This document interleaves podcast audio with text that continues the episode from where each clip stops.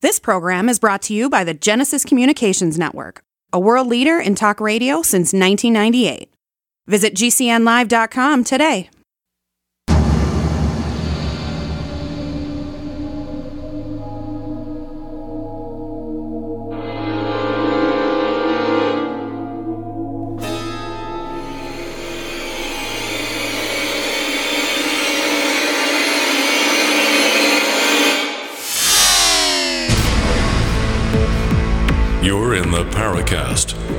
Gold standard of paranormal radio. And now, here's Gene Steinberg. I have to thank Chris O'Brien for pointing me in this direction because we normally get lots of letters from publicists, book publishers suggesting, hey, we've got a book and we've got a guest, and wouldn't you like to have that particular guest? And in this case, it's a gentleman named of Gary Lachman, and Chris looked at that name and says, "You get him on the show." because Chris, of course, is a rock and roller, and so is Gary. Chris, why don't you explain? Well, uh, first of all, you know, as many of our listeners already know, I was in New York during the wild and woolly 70s and 80s and um, lived downtown uh, for a number of years uh, in Manhattan. And was uh, you know there when a lot of uh, real historic events. I mean, seeing Talking Heads with thirty people at Max's, or seeing the Police roadie their own gear at, at CBGB's, and and seeing early shows with with Blondie, where Gary was actually the original bass player um, before. Uh, going off for other pursuits and being replaced by, uh, I think it was Nigel Harrison, wasn't it? Correct me if I'm wrong. But uh, I also used to share a rehearsal space with Chris and Debbie and Jimmy and Clem and, and the guys. Uh, later on, this would have been after they had had already had their hit with uh, Parallel Lines, but in uh, I think 81, 82, um, for a short while, it wasn't very long, a few months, we would uh, set up and uh, and do our thing uh, before they would come in. And I remember sharing a few moments uh, with them. Of course, I, I, did get to know Chris and Debbie a little bit through mutual friends, and it, uh, you know, as Gary will attest, uh, it was a real magical time in New York City. It was a real expansive, extremely inspiring time in the arts and uh, especially in music. And there were a lot of clubs and, and great bands, bands that would come over from England. Uh, hardly anybody knew, so you get you know small crowds and get a chance to interact with uh, with people. And and I, I think Gary will also agree that you really had to um, have your A game going to keep up with the nightlife there. It was uh, extremely fast paced, to put it uh, mildly. You know, you really had to be a professional to be able to kind of have that lifestyle and, and, be able to show up and know your parts and not mess up and, uh, you know, uh, put on good performances. So uh, we kind of have that thing to share. Um, I actually, I think I met you at a, a party, some studio opening party at, at, one point. I remember we were introduced. But back then, I mean, gosh, the parties were, were daily, nightly, and uh, just living that that life was quite a quite a kaleidoscope and a whirlwind of of uh, people, places, uh, events. Uh, how long? How long were you in New York, Gary? You, you mentioned earlier before we went on the air, you're from Bayonne, New Jersey, which of course was right across the river, the Hudson, from the west side of New York City. Uh, how how long were you actually there? Well, I just want to say one thing. Um, when I left Blondie, um, they got another bass player, but they didn't replace me. Any case, uh, I, I started hanging out in uh, New York in say around late 73 uh, 74 because um, we used to just go over you know on the path trains and just go hang out down in the village and then when i became aware of um, people like uh, david bowie and lou reed and and that friends and i we read that they were hanging out in this uh, club this place called club 82 uh, that's not there anymore that was on uh, east east 4th uh, street uh, sort of between Second and, and Third Avenue. This was an old drag, like transvestite kind of club that started letting rock bands play. And into the New York Dolls at this time, and they would play there. And the word was that Bowie and Lou Reed were hanging out at this place a lot. So a couple of friends and I were determined to meet them. So we used to go to this place practically every night. Uh, and it was from being in that milieu that I wound up living in New York um, uh, not long after. And I started out. I really wasn't a musician. I was. I was. I wrote poetry. Uh, it, was, it was pretty bad. I'm glad none of it has survived. But I was kind of hanging out with kind of real musicians in, in New Jersey uh, and picking up little bits and pieces. The drummer from Blondie was another fellow from Bayonne, New Jersey, uh, uh, Clem Burke. Uh, when their bass player quit, this is in the very, very early stages when Blondie, before it became Blondie, they were going through all different kinds of different transformations and trying to get something going. And at one point, Clem started playing with them, uh, Debbie and Chris. And then um, their bass player at the time quit to join television because television's bass player Richard Hell left to do his own band called right. the Heartbreakers with Johnny Thunders from the New York Dolls. I had been hanging out a lot, and he said, "Why don't you to come down and you know an audition?" So I could, you know, kind of sort of almost maybe play. And I looked the part. I was really skinny because I was starving. Because at the time I was uh, working as a messenger in New York and just making enough money, barely, barely to like pay my little bit of the rent where I was living. And I had I had dark glasses, which I wore all the time, and that was enough. So I started playing with them in um, say around April of 75 and then we did uh, the first time we played cbgb was during this um, festival of unsigned New York talent. It wasn't called punk yet. Uh, and this was um, early summer of 75 and I, I, was you know i was there for you know quite some time. I had my own band after i left blondie. Uh, i had a band called the Know for a while uh, and we played in new york and la and my, my last kind of uh, hurrah with uh, rock uh, more or less was when I, I played with the iggy pop for two north american tours. Oh no kidding. Wow that, that must was, 19, that was 1981 yeah. That, that must have been a trip yeah, that was uh, that was the sex, drugs, and rock and roll tour. And by the end of it, or the end of both of them, I, I'd had quite enough of all, all three, as it were. And I kind of hung my Fender Stratocaster up on the wall for a while.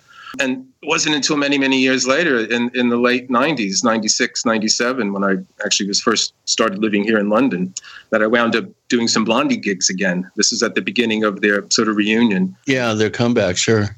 Yeah, I was just going to say I, I, did some shows with them in New York and then um, these big festivals across the states, but it, it, it all sort of went uh, south uh, once again. For your readers' edification, I write about all of this in a book of mine called New York Rocker, which is about my my memoir, uh, my time uh, playing in Blondie. Well, you know, speaking of your writing, uh, you've you've written many many books, and um, I I do have a couple of them. Uh, one of my favorite books, really, about a often sort of underreported and I think sensationalized uh, when you do hear about the occult and rock and roll. Um, that it really hasn't been a subject that very many people have been willing to tackle. And your book, Turn Off Your Mind, uh, I think is the if not the preeminent book about the subject, it's definitely in the top, uh, you know, the top ranking of books uh, covering this subject. There have been a number of books that cover the subject, but I think your book, uh, in particular, gives uh, a really a sober, well-informed look at the influence of what you could loosely uh, call the occult, and um, and how it has been a kind of a burbling underneath. you know the surface all through the history of rock and roll. And what initially attracted you to the occult. Uh, give us a little background on your interest in the in the occult sciences and in that uh, particular subject. Well, um, what I got interested in, in um, the occult and pretty much everything else that I've been writing about for a long time. Uh, while I was playing in Blondie, I uh, was living on the Bowery with um, Debbie Harry and Chris Stein in a um, illegal loft space which I, think it's still standing, but I saw somewhere recently on Facebook or somewhere like that that it was it was slated to, to be demolished and another you know absolutely overpriced restaurant or hotel was going to be put up there. Um, but uh, when I was living there, um, there there was still this kind of leftover um, kind of cultural debris from the previous generation. So there were books about the occult and you know uh, psychedelics and Castaneda and Timothy Leary and Tibetan Book of the Dead and things like that then also in this in this loft space, um, Chris and Debbie had a kind of kitschy, you know, kind of fun interest in it, and they decorated the place with weird, weird things like voodoo things and sort of you know upside down crosses and pentagrams and and candles and stuff like that. Okay, Gary Lachman is here with Gene and Chris. You're in the Paracast.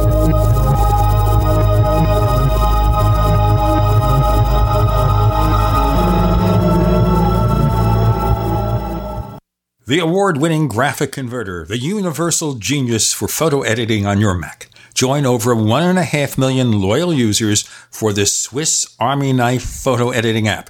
It gives you all you expect from a top flight image editing app with tons of features, and most important, it's easy to use. Get 20% off from lemkesoft.de slash gene.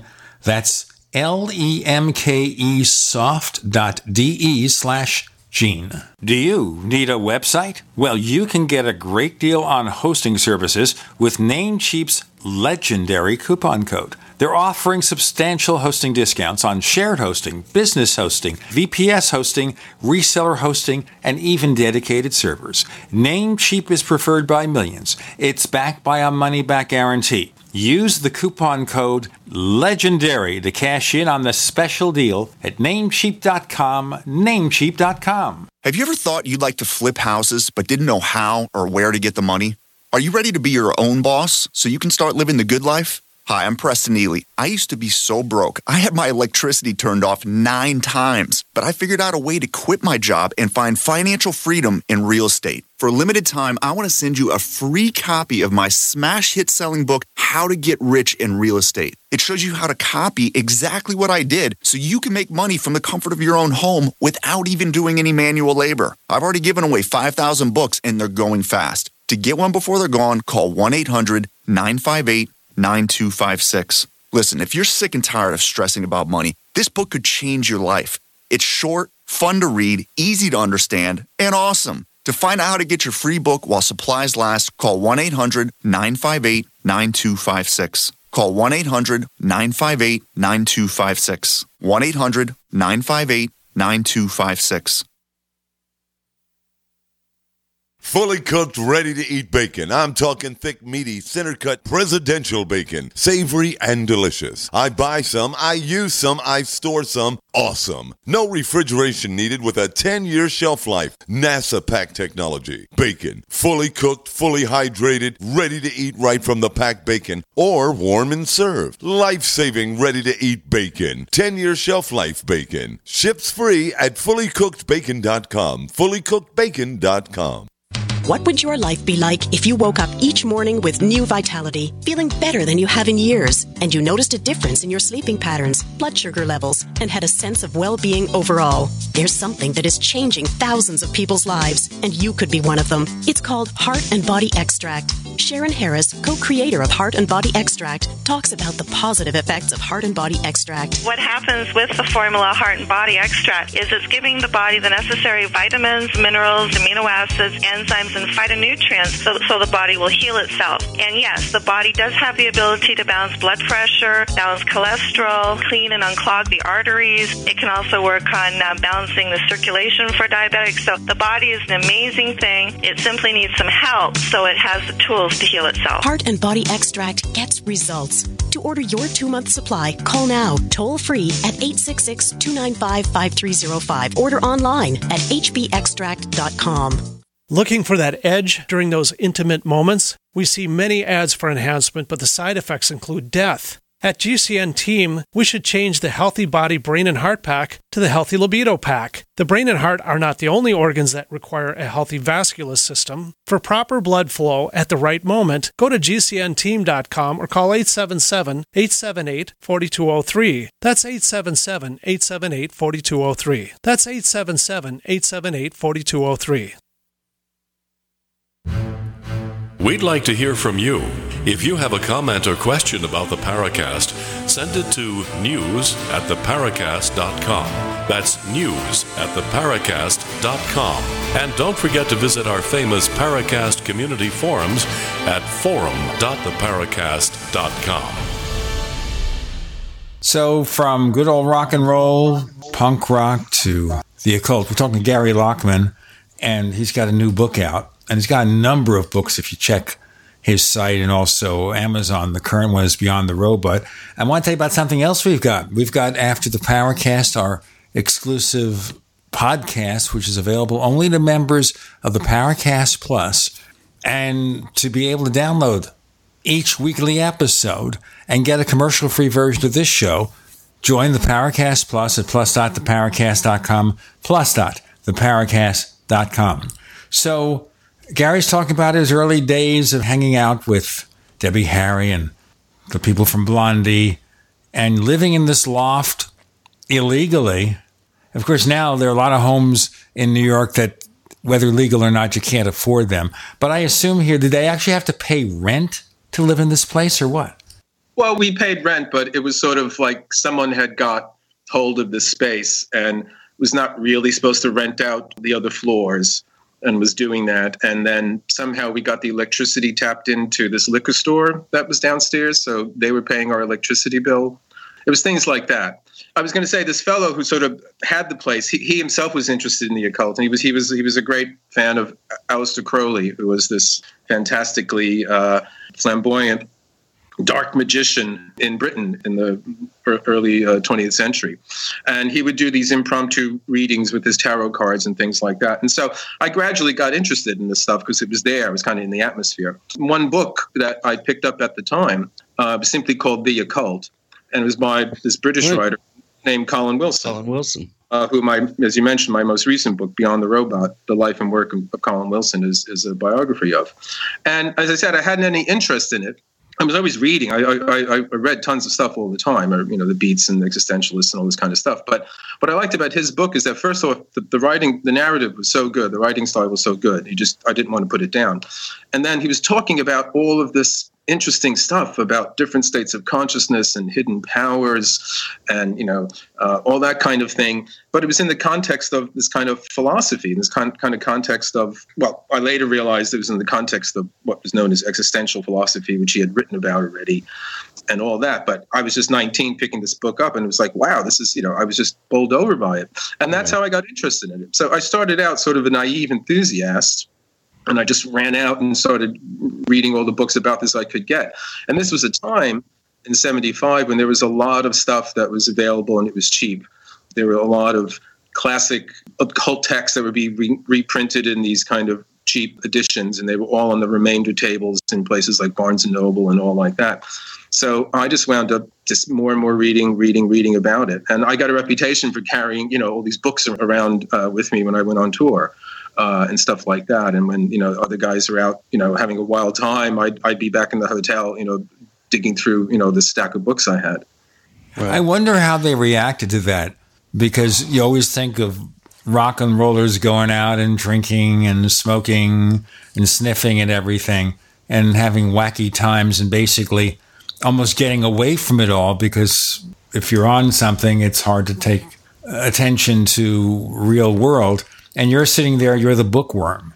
Did they make fun of you for that? Uh, sometimes, uh, but I think at one point when things started to get a bit acrimonious between um, Chris, Debbie, and myself. I think they were worried that I was going to cast spells on them, something like that. Oh, um, right. So that was but, almost a, a good, uh, you know, the best uh, offense is a good defense. So just carry around some uh, books that uh, might shake people's uh, belief systems a little bit, and that uh, that might alleviate some problems. When things got difficult, start speaking some spells, even gibberish spells under your breath, so they'd kind of walk away. Well, start mm-hmm. start toning uh, Enochian chants in a deep guttural voice. That that generally does the trick. Absolutely. But I was going to say, I mean, at least there was one very good thing for myself and Blondie as a whole came out of all this was that a song I wrote, "I'm Always Touched by Your Presence, Dear," became a big hit in the UK and in Europe. It wasn't so, it wasn't a hit in the states, but over this side of the Atlantic, it was. And this was a song about the telepathic and strange kind of dream experiences my girlfriend at the time and I were, were having. Uh, we discovered that uh, while I was on tour. We, we just found out that we were sort of having the same kinds of dreams, or we would call each other at the same time, and all this sort of stuff that actually it's not that unusual among couples. I mean, um, there's a lot of evidence to uh, and a lot of stories that show that there is this kind of telepathic connection. But it was something that because I was reading about this stuff, and so was uh, my girlfriend at the time, and we we were just becoming, hey, you know, this is actually real, and so I wrote that song about it. So something very good came out of it, and, instead of just sort of paranoia about my my casting spells. This may be an emotional question that you don't want to answer, but having left Blondie before Parallel Lines, do you ever feel kind of like Pete Best and the Beatles? You're not the first to say that. Not really. Not really, to be absolutely candid and honest. I mean, at the time, I wanted to have my own band. And so that was the main driving thing. And then later on, okay, yeah, sometimes you felt like, well, you know, uh, God, I could have maybe used that money or so on and so on. But no, because I actually had to say it, I just, my sensibilities had changed. And so by the time that I saw that they were becoming, you know, huge, which was like sort of the early, early 80s, I was gradually moving out of playing music anyway because I was doing so much reading. It was just difficult for me to. One, one thing happened I couldn't write songs. I, I, I was writing, I wrote lots of songs. That's the one thing, if I have any regrets about that time, was that there's quite a few very good songs of mine, if I have to say so myself, that didn't get an airing. A few that did, you know, um, I'm grateful for, but there's, there's, you know, there's a, there's a clutch of some that, that didn't didn't get out there. Uh, but no, no, not really. I mean, in fact, uh, this was something that uh, what I did after leaving Blondie and and then leaving my you know rock and roll in general, um, I went back to university and I, I got a degree in philosophy. I remember my philosophy teacher saying to me, "You gave up rock and roll to come here." you know, and study this. yeah, they, they, couldn't, they, couldn't, conceive of it. They couldn't conceive yeah. of it. It's almost like oil and water. but know, is it you- really? Because I think a lot of people, rock and rollers, are interested in in the occult to some degree. Maybe they don't pursue it as deeply as you have. Well, the occult is one thing, Gene. Philosophy is something else. Uh, sure, sure. You know, you could, uh, philosophy is a very, very difficult academic subject to study. It's, it's, uh, there's a tremendous amount of, of research and reading and concentration and thinking that has to go on, uh, which is almost and you know, it's like the antithesis of rock and roll. Rock and roll is, is, with few exceptions, of course. I mean, there's some really great, very very talented poets and songwriters, you know, just look at Dylan and, you know, people like Springsteen, others who really put a lot of thought and really work on their craft. But, uh, you know, for the most part, I mean, it's, you know, the last thing that you're going to hear somebody talking about it at a, a, party with a bunch of rock and rollers is, uh, you know, what, what'd you think of Immanuel Kant versus, uh, you know, uh, you know, did you know that, uh, that uh, Descartes got his axiom, you know, the, the secret of nature is, uh, measure, you know, measurement and, and number. Did you know that that was brought to him by an angel? Let's break right. it here, Chris. Okay, the book okay. is Beyond the Robot. Gary Lachman is our guest. With Gene and Chris, you're in the Paracast.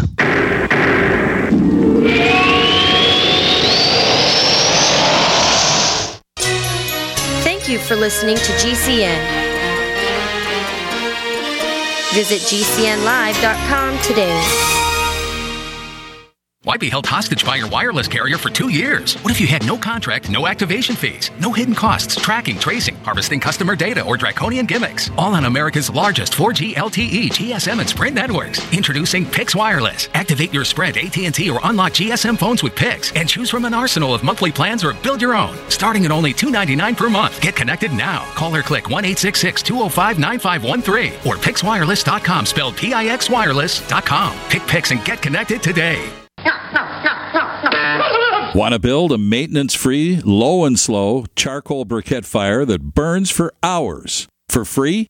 MeatMastersRadio.com will show you how to build a low temp charcoal fire that's guaranteed fiddle proof.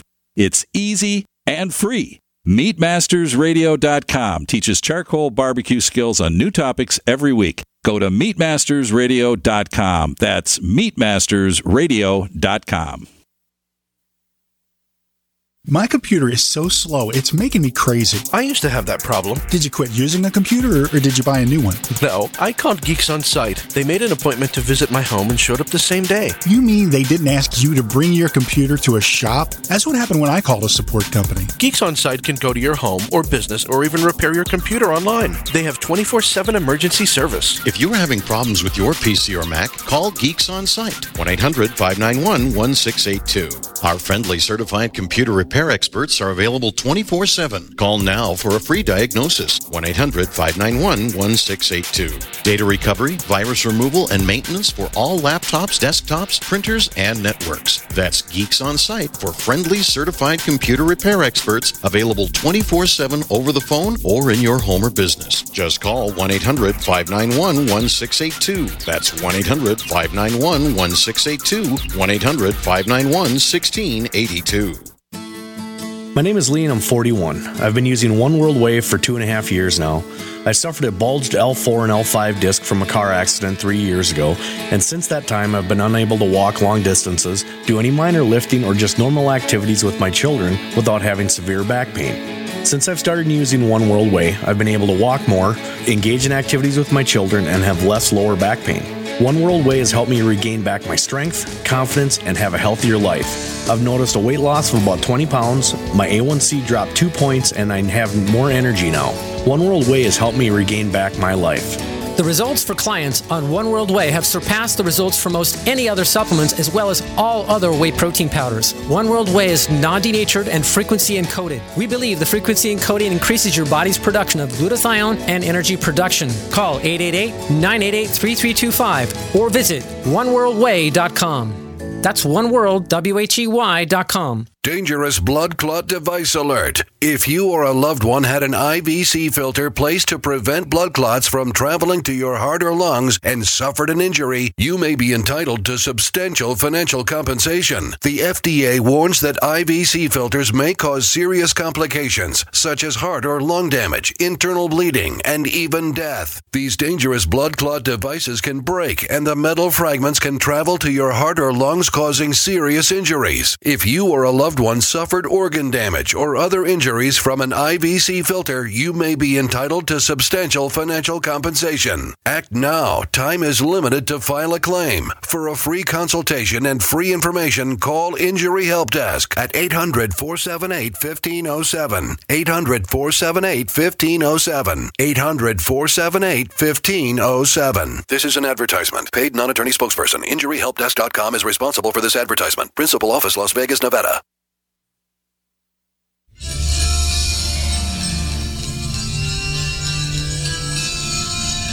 Hi, this is Bryce Zabel. I'm the producer of Dark Skies, the co author of AD After Disclosure, and you are listening to the Paracast, the gold standard of paranormal radio.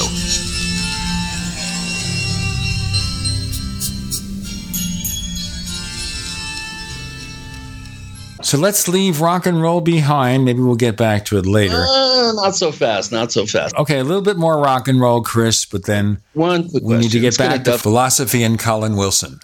It's going to dovetail nicely. One thing that I've noticed as the years have progressed, um, we've had ebbing and flowing waves of indignant parents and groups headed by Tipper Gore that really try to put a spotlight on the whole subject of the occult and popular music. And and recently in the last number of years with you know some kind of grandstanding by people like jay-z and beyonce with line of clothing with sort of masonic symbols and that sort of thing and madonna and her studying the kabbalah and, and you know, stories like that how big of a role do you really think the occult has in rock and roll with actual serious practicing shall we say or or um, serious occult practices that are being applied to uh, music or, or any of the arts for that matter, popular arts. Do you think that there is a large group of people that are actually uh, actively pursuing uh, these, this particular connection, or do you think most of it's just fully overblown by the press?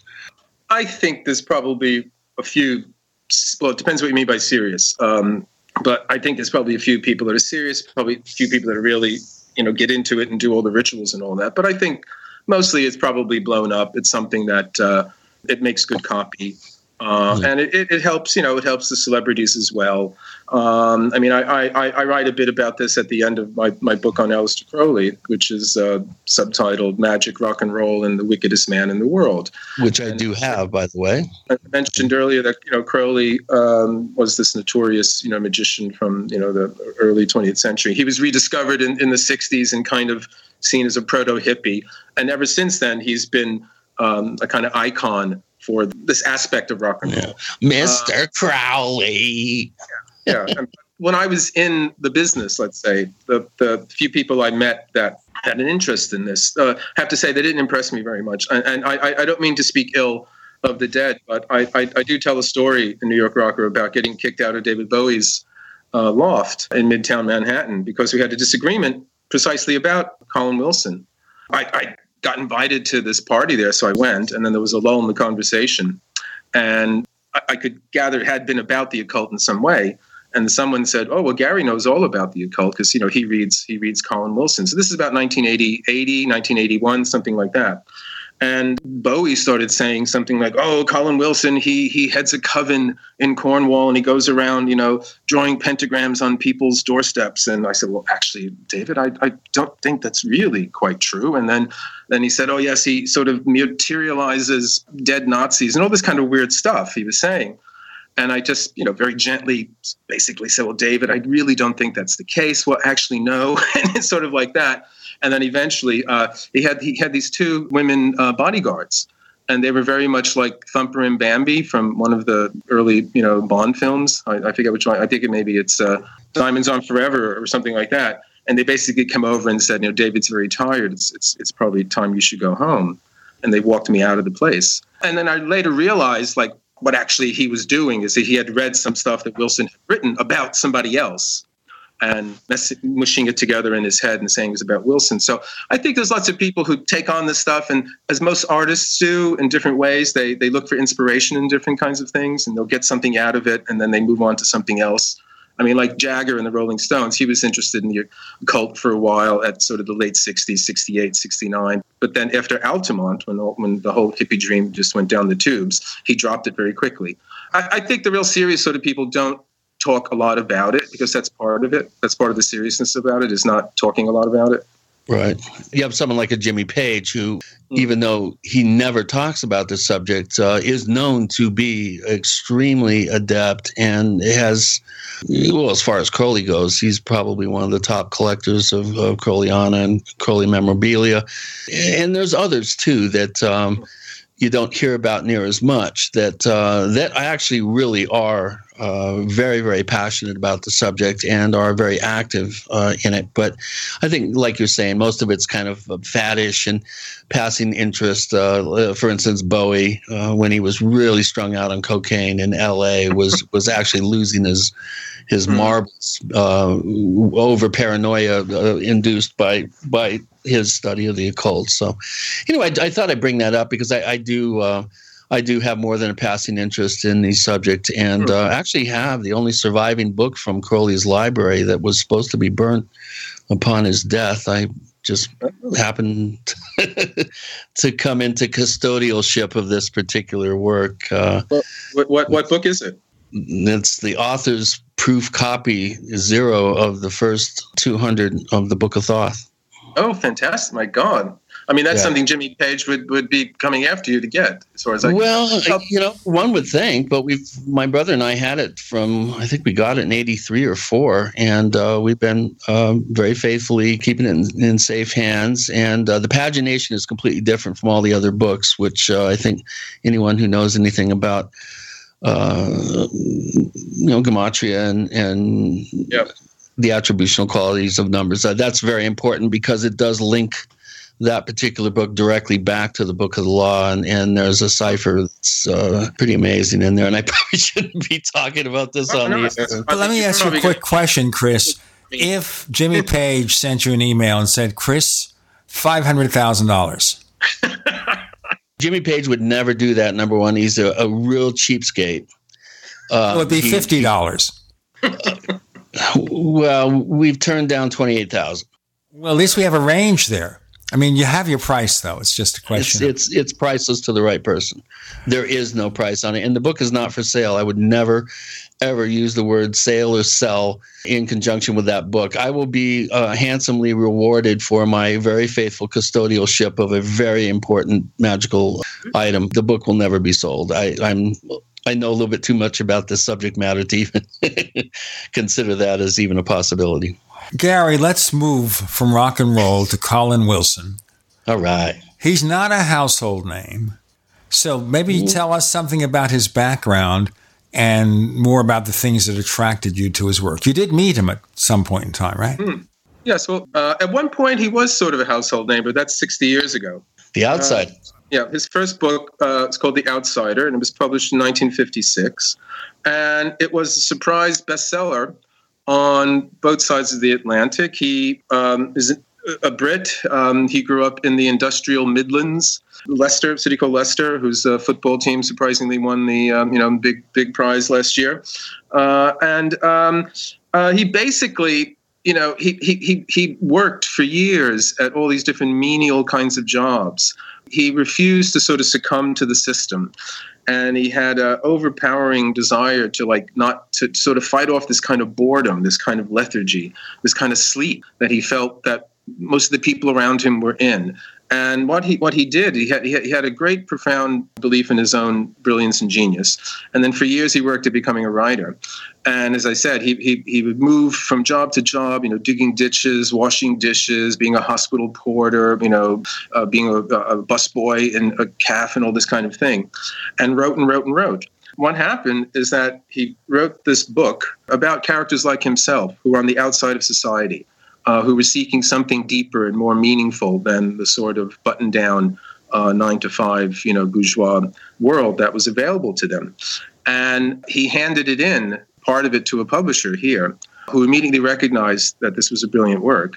And then when it was published in May of 1956, it, it, was an overnight success. He woke up the next morning. He was 24 years old, this young man, and his first book was an overnight success. And all of the all of the top sort of highbrow book reviewers of the day, people like Cyril Connolly, who's still known, um, you know, to people who are you know familiar with English literature. He was he was a friend of Orwell and Huxley and all that crowd, and was a big name. And Philip Toynbee, Edith Sitwell, J.B. Priestley, all of these wonderful, you know, very important writers were singing his praises. Right. We've got more to come with Gary Lachman and Gene and Chris. You're in the Paracast.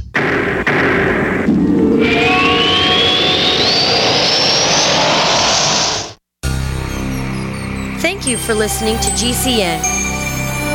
Visit GCNlive.com today. We also have swag. You know, we have all these exclusive Paracast things that you can buy. We've got like, I guess, 60 or so different items and entails t shirts, sleeves for notebook computers, iPad cases, mouse pads, the Paracast Jumbo tote bag, all sorts of t-shirts and jackets and stuff like that for men and women. We have a Paracast aluminum water bottle. All this stuff, you go to store.theparacast.com, store.theparacast.com. What makes it special is that the items are the best quality, you know, great t-shirts, fabrics, and they have our official logo on them. That's what makes them special in multiple sizes and colors. We even have stuff for children stuff for women, stuff for men. We have all sorts of sizes, like small up to X large. A lot of good stuff. That's the swag from the Paracast. You go to store.theparacast.com, stop by, and take a shopping tour. Paid non-attorney spokesperson Adam Pulaski of the Pulaski Law Firm with principal office in Houston, Texas is the attorney responsible for the content of this ad. This ad is not legal advice, and the choice of a lawyer should not be based solely upon advertisement. Services may not be available in all states. Attention Xarelto users. If you or a loved one took Xarelto and suffered a serious bleeding event, you may be entitled to financial compensation. Xarelto is a popular prescription blood thinner used to prevent blood clots and protect patients from strokes. These serious bleeding events have led to numerous cases of hospitalization and even death. Phone lines are open 24-7. Call 800 261 0937. That's 800 261 0937.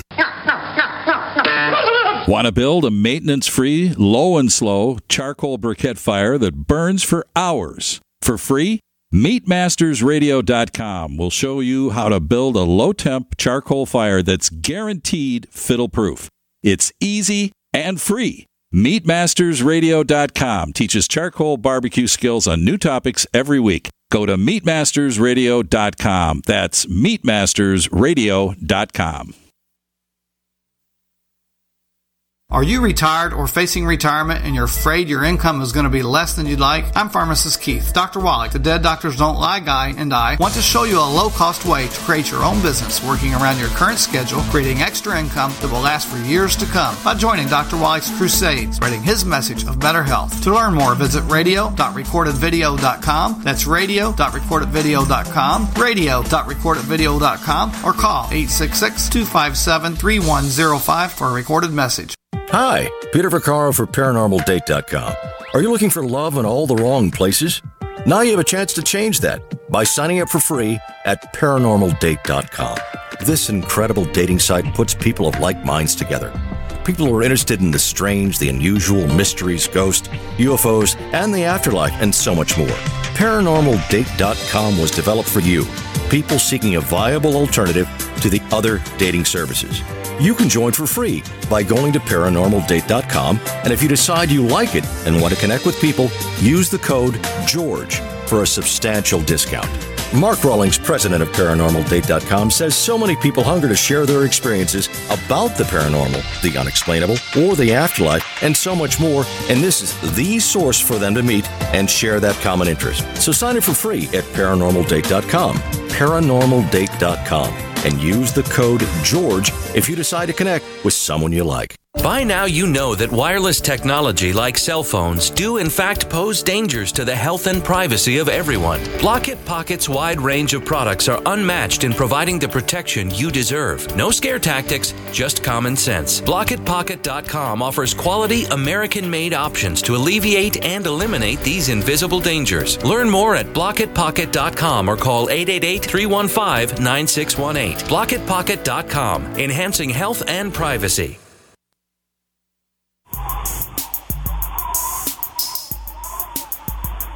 Hey, this is Marie D. Jones, the author of This Book is from the Future, and you are listening to the Paracast, the gold standard of paranormal radio.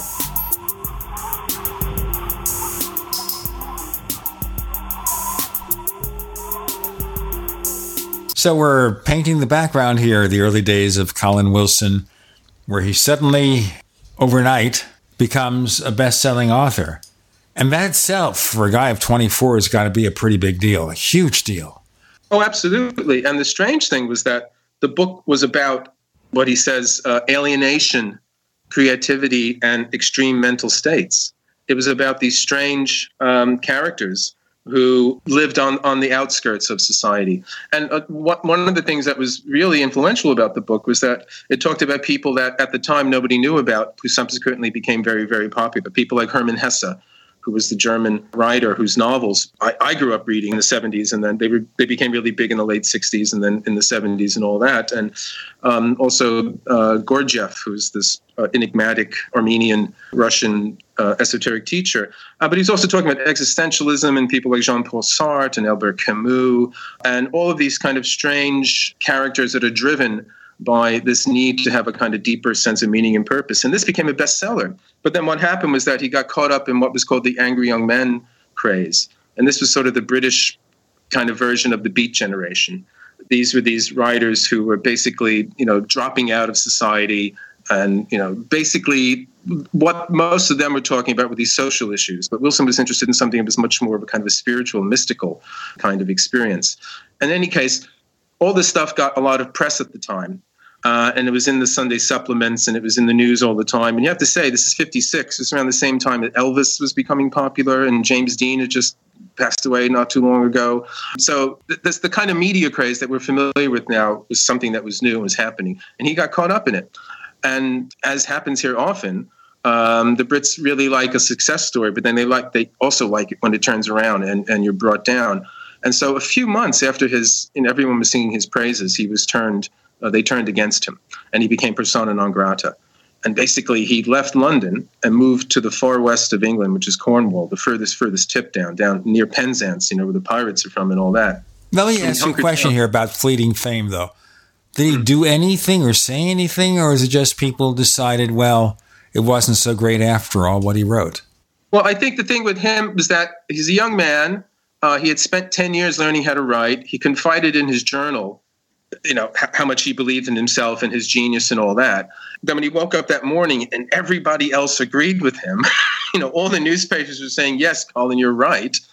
He was very naive and very candid. And when he would be talking, you know, in, in interviews, he would he would just sort of say, you know, yes, you know, well, actually, you know, I have to believe in myself, and yes, and he was doing the kind of thing that English you're not supposed to do. You're supposed to be rather humble and modest about your achievements. You're not supposed to you're not supposed to draw attention to yourself.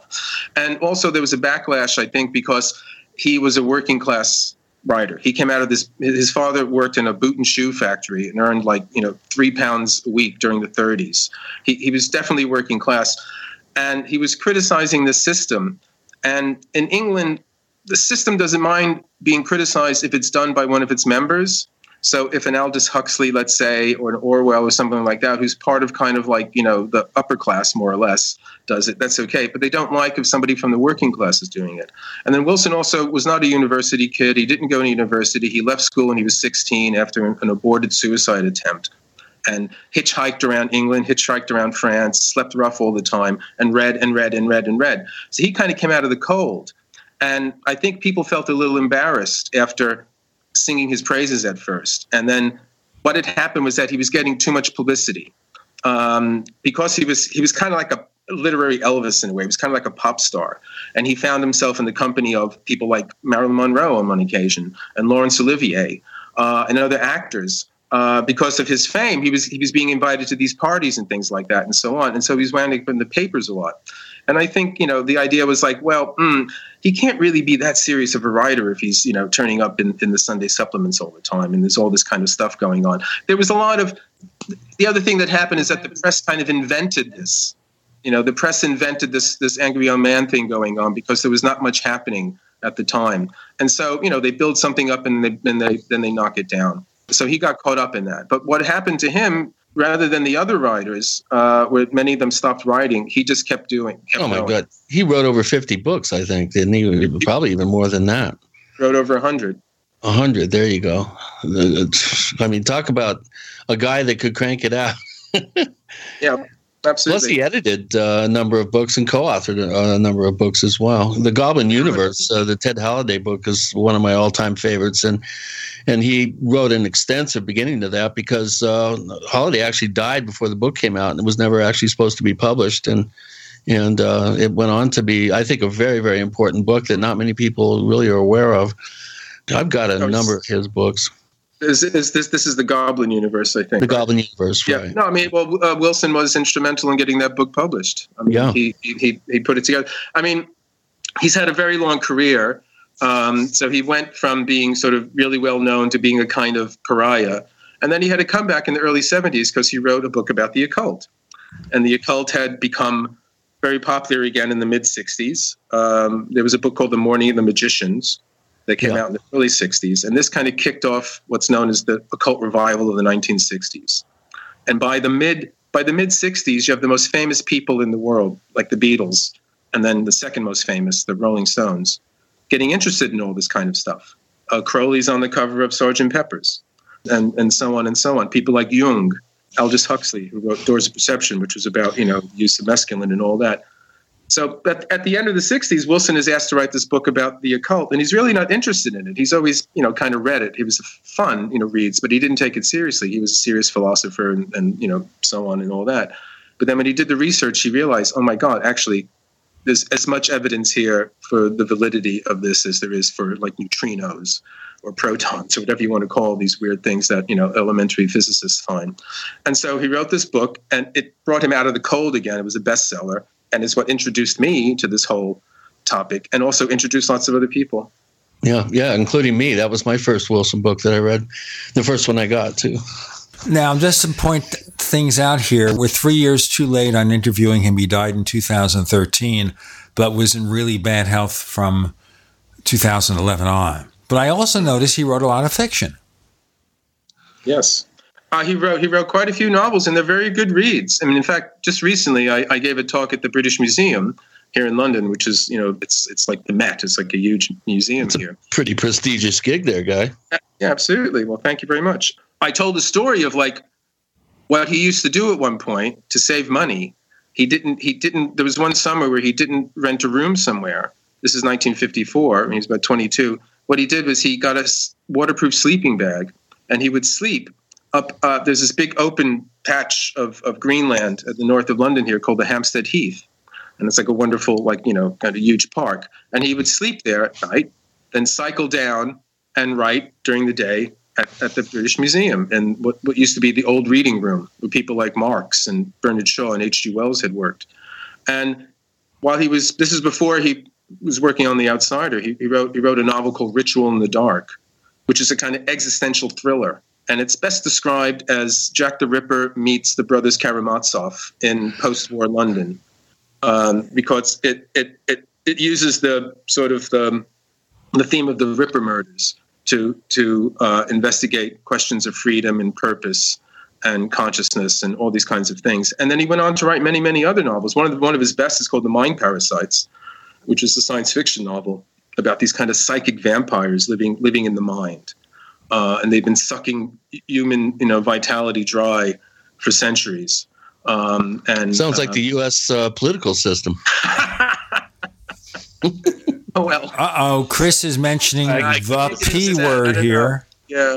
Well, say, are any minds left there to suck dry? so they've done a damn good job because uh, America is now filled with the largest concentration of people in waking coma that probably have ever existed. So they've done a great job. They've sucked the American uh, public uh, dry.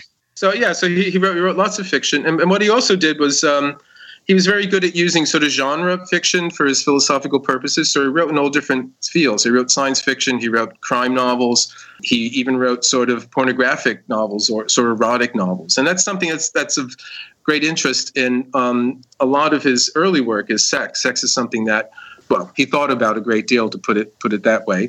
But it's not lurid. It's not kind of, or it isn't sort of titillating, or even like approaching pornography. Say like somebody like Henry Miller uh, is doing he's actually trying to analyze like what because he's he's he's interested in these these moments of intensity these sort of power experiences uh, the, the, orgasm is one of them but he also you know you also get them from um, you know uh, what he calls peak experiences he borrows the term from the american psychologist abraham maslow let's do our break here and go back with gary Lachman talking about colin wilson and Morth, with gene and chris you're in the paracast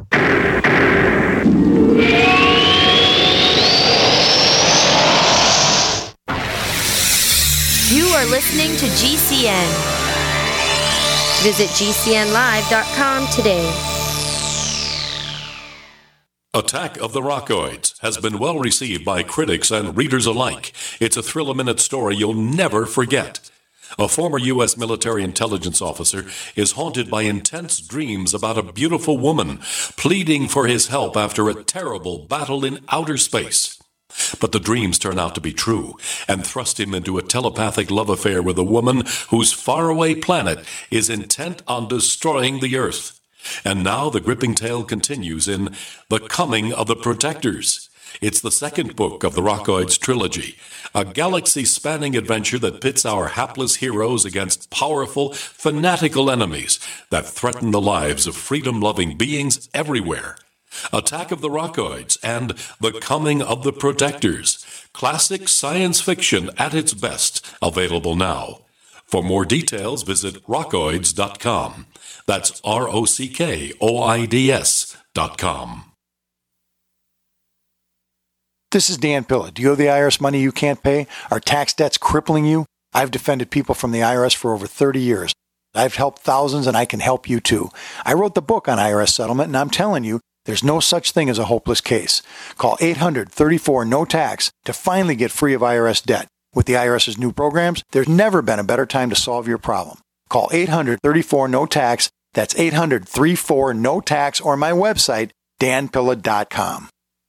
There is an affordable alternative to the high cost of healthcare that offers freedom from insurance while providing compliance with the Obamacare individual mandate. Imagine having access to quality, affordable healthcare that allows you the freedom to choose your doctor and hospital. Members can share up to 100% of necessary medical expenses, including some alternative treatments. Find out how you and your family can contain healthcare costs without giving up your freedom. Go to libertyoncall.org. That's libertyoncall.org.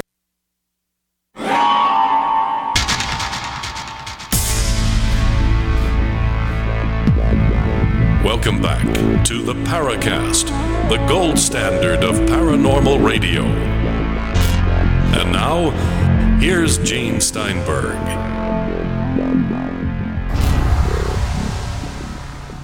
So, Gary Lachman, you're talking about Colin Wilson and his focus in his books on sexuality. Would you go on with that, please? Well, sex is something that occupied uh, Wilson's attention, not only in you know the usual way it does. Uh, no, when you say usual, do you mean the repressed English? a man- no, no, I mean the sense that uh, you know, I mean, uh, I, I, I could imagine people tittering in the background, but wow, whose whose attention isn't occupied by it? But you know what I mean. You know, as a young man, he was very interested in sex. One of the things that he regrets, or he says in his autobiography, is that um, he, he was he was very devoted to um, his wife Joy, um, who um, they stayed they were together for God who knows forever from 50, 54 on or something like that until his death. So a very long time. But he did have ample opportunities to stray, which he um, you know did not take. But he was always very interested in sex because he wasn't interested in drugs, or the drug of his choice was alcohol and uh, mostly red wine. So he wasn't really part of the 60s kind of drug thing, and he actually was quite critical of it in some ways. Uh, but but sex was this kind of altered state, or this intensity experience that was was a p- powerful one for him.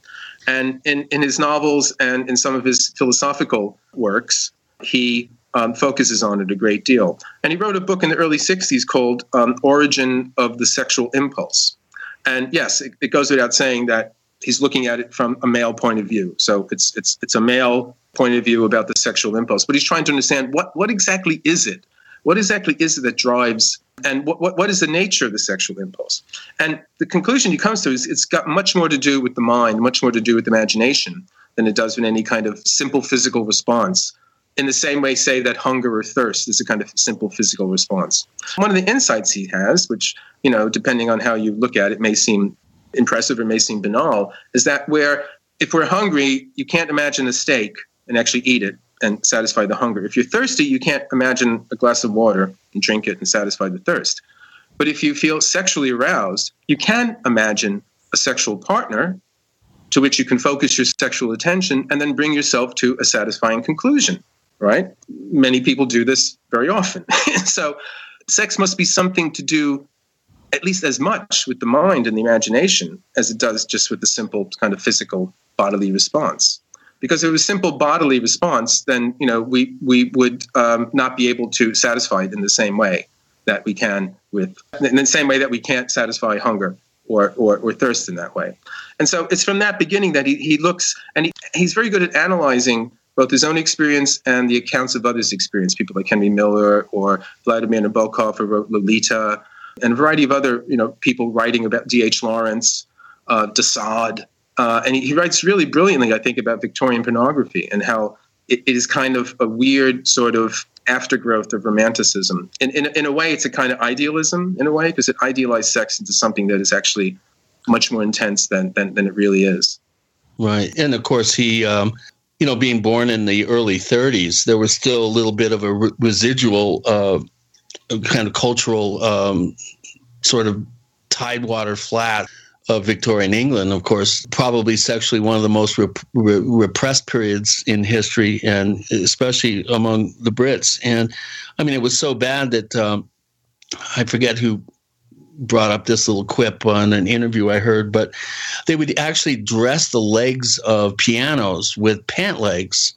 Uh, because they felt that even the sight of uh, the leg of a piano might arouse uh, young boys. Um, now yeah, that's really going over the top. no, that's absolutely true. And uh, I mean, he and actually he, he was coming out as a writer at a time when there was still um, uh, obscenity laws and censorship and things of that sort. I mean, in fact, at one point before he made it, when he was uh, hoboing around in France and he ended up in Paris, he got a job trying to sell copies of the Paris Review, which was just getting up at the time. This is about 1952 or 53. Uh, it's it's since become you know one of the most recognized literary journals of all time. And George Plimpton was the guy who started it. You know, let me Um, just tell you something really stupid. Back in the 1970s, I worked for a typesetting plant in New York City, and the Paris Review was one of our clients. Here you go. So I probably read lots of articles unconsciously and maybe absorbed a few. Could very well, could very well. In Wilson's case, the Paris Review was kind of like the acceptable sort of literary world that he had found himself in in Paris at the time. But at the same time, he met um, writers who were working for this French publisher named Maurice Girodias, who was responsible for, for the Olympia Press. And if you met, if you know what the Olympia Press was, Olympia Press was were these books that you could not get um, over the channel. Um, they sold in France, and they were literary works, but they were about sex. So you had Lolita, or you had uh, The Ginger Man by uh, Donleavy, or you had uh, Miller's books, uh, and they even they published early on William Burroughs and things like that.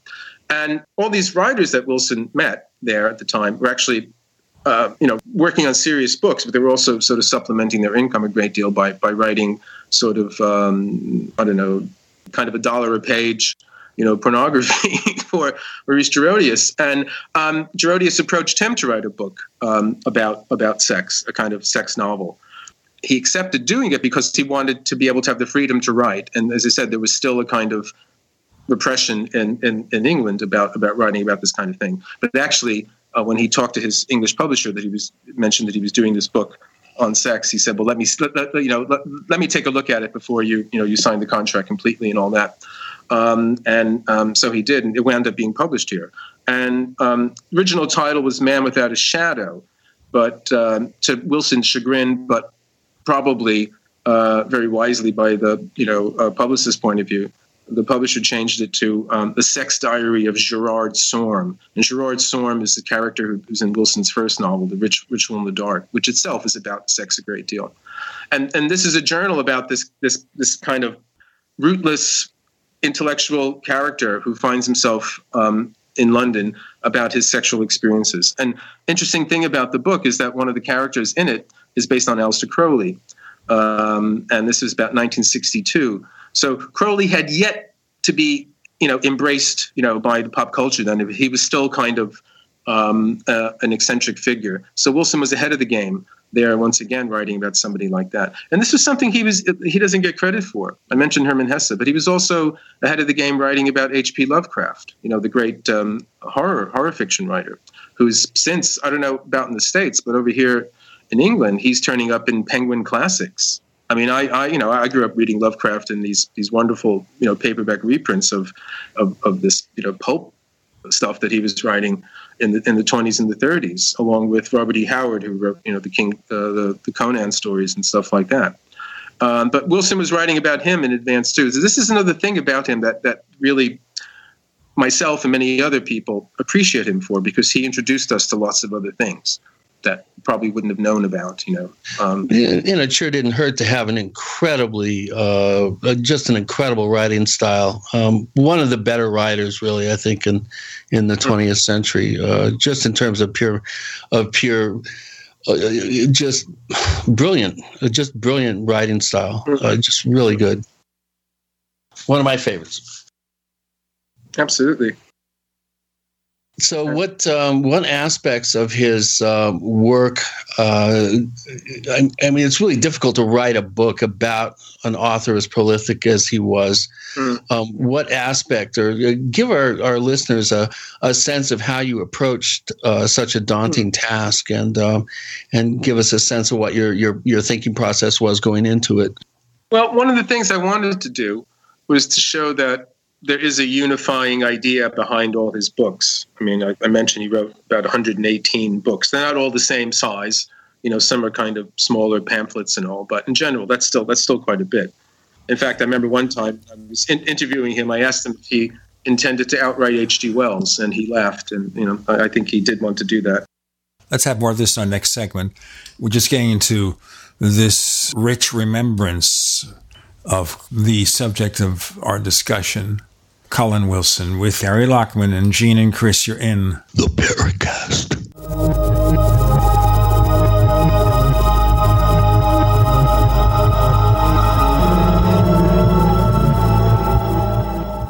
The award winning graphic converter, the universal genius for photo editing on your Mac. Join over one and a half million loyal users for this Swiss Army knife photo editing app.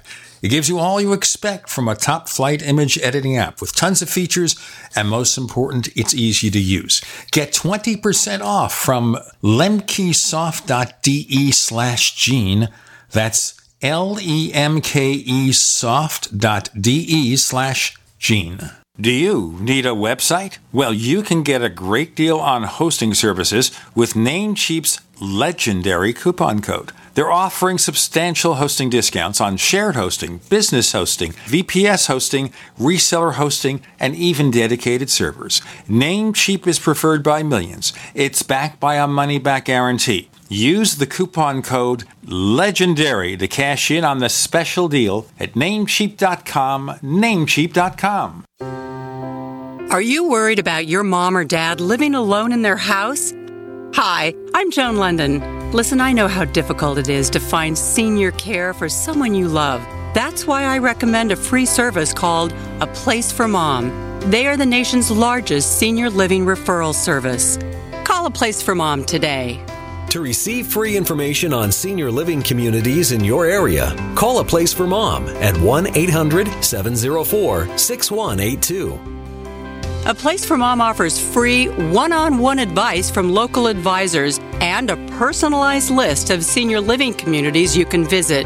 If you have questions about senior care for your mom or dad, there's a place for answers, a place for mom.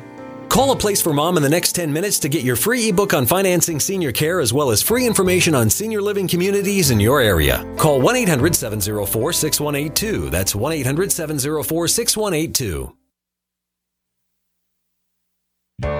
As a doctor, I see patients every day who are losing their vision to age related macular degeneration, also known as AMD. If you have blurry vision or blind spots, they can be symptoms of AMD, and if untreated, could lead to blindness. The good news AMD can be managed with effective clinically approved treatments that may reverse some vision loss. For free AMD information, contact the Foundation Fighting Blindness at 1 800 Blindness. That's 1 800 Blindness. There is a cure in sight. Hi, this is Ted Anderson. Investment Rarities, a 43 year old company, has created the best silver offer ever. Get a U.S. Silver Eagle, Canadian Maple Leaf, Austrian Philharmonic, OPM Pure Bar, and Silver Round. Have all five for $99 postpaid. You heard me right, 5 ounces of silver below cost. No credit card fees, free shipping. Just $99 and you'll have a great start on what it takes to survive even the worst economic storm. Act now and receive Jim Cook's exclusive paper explaining how it's possible to make a fortune in silver today. Don't miss this opportunity. Call 800 328 1860. Read how the above ground supply of silver has dropped below even gold. The secret is being suppressed. The price could explode at any time. Call today at 800 328 1860. Get 5 ounces of silver for only $99. Find them on the web at investmentrarities.com or call 800 328 1860. Call now before it's too late. 800 328 1860.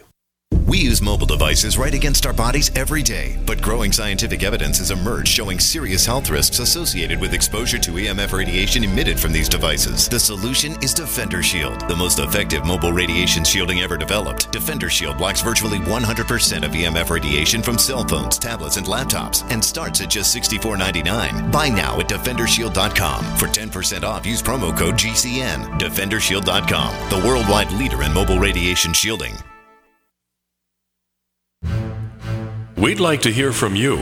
If you have a comment or question about the Paracast, send it to news at theparacast.com. That's news at theparacast.com. And don't forget to visit our famous Paracast community forums at forum.theparacast.com. As our listeners probably realize, I have not followed Colin Wilson all that much. I was aware of him, read some of his stuff, over the years. And so I'm sitting here listening to Gary Lachman, learning a lot about this guy. Fascinating that he covered such a wide range of subjects. Now, it's interesting here when I look at the review in the Washington Post of your book. There's an interesting sentence here. And obviously, the person who wrote this is a skeptic about a lot of this. He said, How could anyone actually treat dowsing, UFOs, and alien abduction seriously? Now, the reason I brought this out is because obviously on the Paracast, we do treat UFOs and alien abductions seriously. Maybe not as the way most people would explain them. So to really digress here, because there's so much ground to cover for a guy who wrote 118 books that we can't cover at all. What did Colin Wilson have to say about UFOs and related stuff? Well, it's it's it, that's an interesting story. Um, as often happens with professional writers, um, you know, people approach them and ask them if they'd be interested in writing a book about something. And um, Wilson had done um, a, ver- a, very successful book uh, here in the er, in the mid '90s uh, in the U- in the UK for Virgin Publications called "From Atlantis to the Sphinx," which was about basically how old the Sphinx actually is, and and um, trying to understand um, you know, the idea is that it, may be much older than than um, you know the conventional um, authorities would say. And um, that book did very well. So he was approached by his editor at Virgin and said, you know, would you like to do a book about UFOs, about alien abductions? And Wilson had to admit that he, this was something that he had just, you know, he hadn't paid much attention to. The books he remembered reading, like, were from the 50s, George Adamski, you know, um, his, his flights off to Venus and things of that sort. And, but, you know, being professional, and as he says in his autobiographies, always needing the money, uh, he said, yep, sure, that's, that's fine. And so um, he started to do the research. And one of the things that he discovered was that uh, actually this fellow he knew, John Mack, whose name you probably remember, he, he had met him before, but not in the context of his work on the abduction phenomenon. Mack had written a book about T.E. Lawrence, Lawrence of Arabia. And, and Lawrence of Arabia featured in Wilson's book, The Outsider. He was one of these eccentric characters that, that he wrote about. And so uh, he was surprised to see this book by Mack when he started doing all this research. And then he read Mack's book, heard his story and all that, and he became convinced that, well, you know, I don't know exactly what's going on here, but something is going on here, as our, our recent uh, Nobel Prize winner once said in a song a long time ago. You know, something's going on here, but we don't know exactly what it is. Wilson investigated as he as he did with all his books. He, he gathers all the research material he can. He makes a big pile of it around himself, and he reads through all of it, and he interviews people he can about this sort of thing, and then thinks about it a great deal, and comes to some kind of conclusion and he really did. He really came to the conclusion that, that something's going on with these abduction episodes. We don't know if it's actually people being picked up and brought into some, you know, nuts and bolts flying saucer. But his take on it was much more along the lines of, say, Jacques Vallée, uh, in the sense that there is some kind of strange interdimensional sort of thing that is linked to older stories about, you know, fairies or uh, the small people or a variety of different kinds of experiences in the past of things in the sky and so on um, that our current view of these things or, or the current view at the time say you know um, from the 40s up until the 50s and 60s about actual kind of crafts flying from other planets coming here is part of this narrative this kind of story but actually it's something more than that something psychic it's something to do with consciousness. And his conclusion in all this is that he really feels that these experiences that people are going through in these abduction things, as weird and crazy and absolutely absurd as they as they sound. And I mean, myself, I too hadn't kept up with a lot of literature about it. I, I, a good friend of mine here, Mark Pilkington in the UK, has, has written about UFO experience and, and did a film about it. And so what I knew about it, you know, kind of came from him. Yeah, Mark's um, a great guy, super guy. Hmm. We've had him on the show. I, I really oh, admire him. So you know who he is. So there you go. Uh, oh, so, but Wilson came to the conclusion that some kind of experiment in the sense of trying to alter people's consciousness, get them ready for some kind of change, some kind of shift in the overall evolution of consciousness on the planet, in, in a way, to, to put it, you know, kind of grandly, um, is, is, is involved in this. And again, you know, um, he saw it more in terms of a kind of experience with our consciousness, a kind of widening, expand, expanding, deepening of it to include things that are conventional, scientific, materialist, reductionist, whatever you want to call it, uh, point of view just don't allow. So that was his kind of end sort of take on it. And one of the books that I followed up after I read his book called Alien Dawn, this came out in the early 90s, alien, uh, a little bit later, Alien Dawn, late 90s, uh, about the UFO experience, was this wonderful novel called Miracle Visitors by a science fiction writer here called Ian Watson.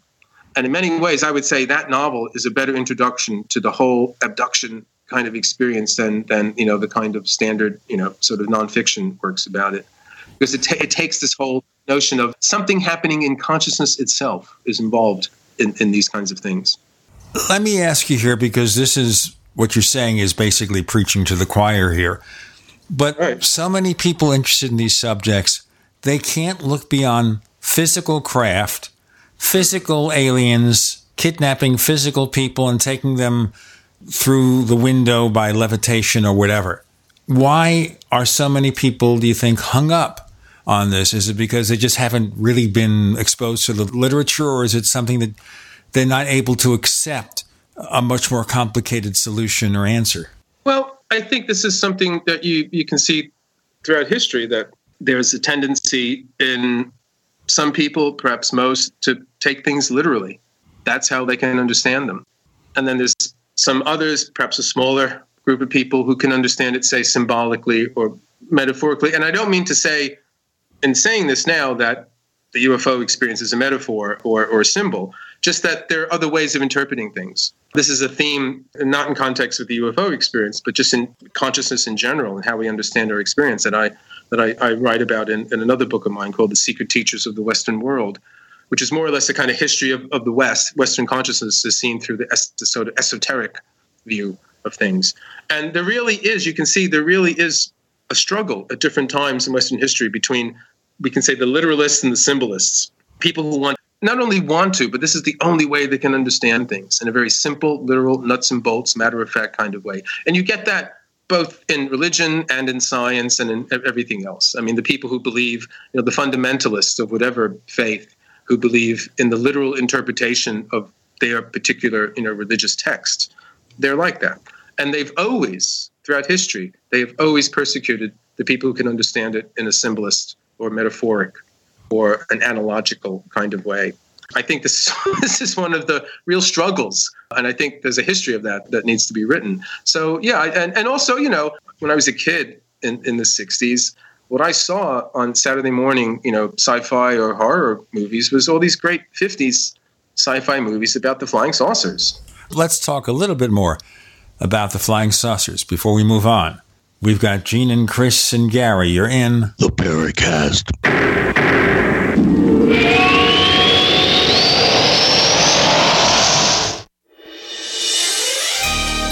Thank you for listening to GCN. Be sure to visit GCNlive.com today.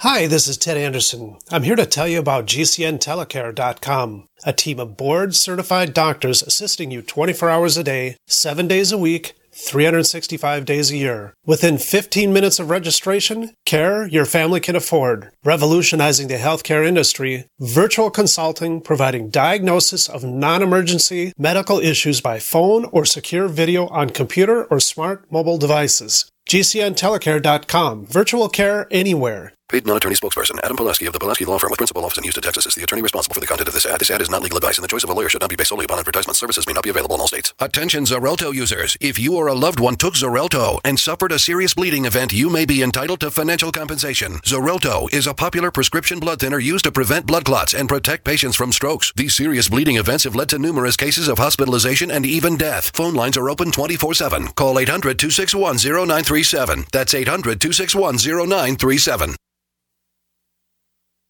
Attention small business owners. Want to save money on your employee health insurance plan? Learn the little known solution that could save thousands of dollars on your health insurance benefits and save your employees money too. Call Health Markets for a free consultation, and one of our 3,000 local agents will show you how to make healthcare reform work for you. We'll design customized solutions for your business that can lower healthcare costs for you and your employees. We'll work directly with you to determine your needs. We search thousands of health plans from over 180 health insurance companies nationwide. You'll also find out if tax credits could save you money.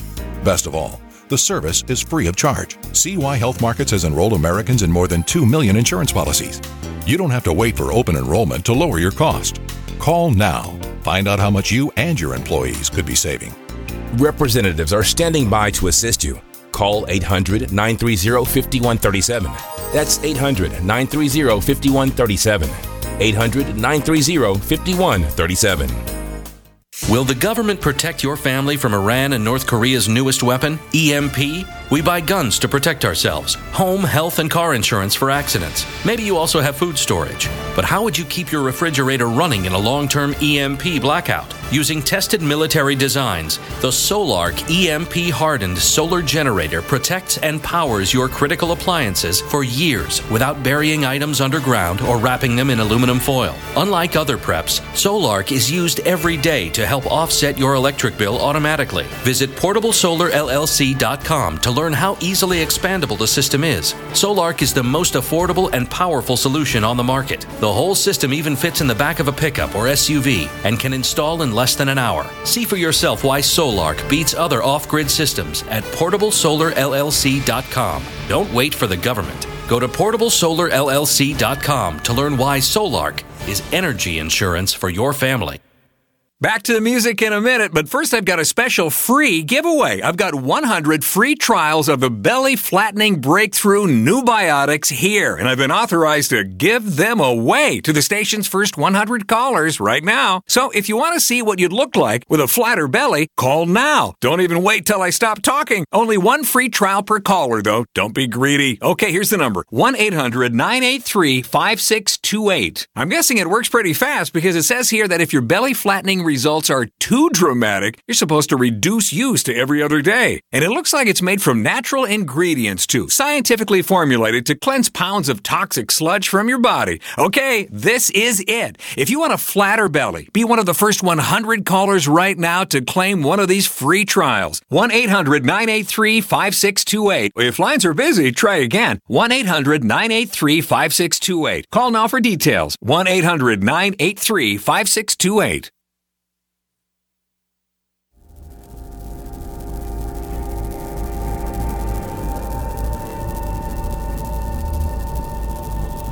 This is Robert Hastings, author of UFOs and Nukes, and you're listening to the Paracast, the gold standard of paranormal radio.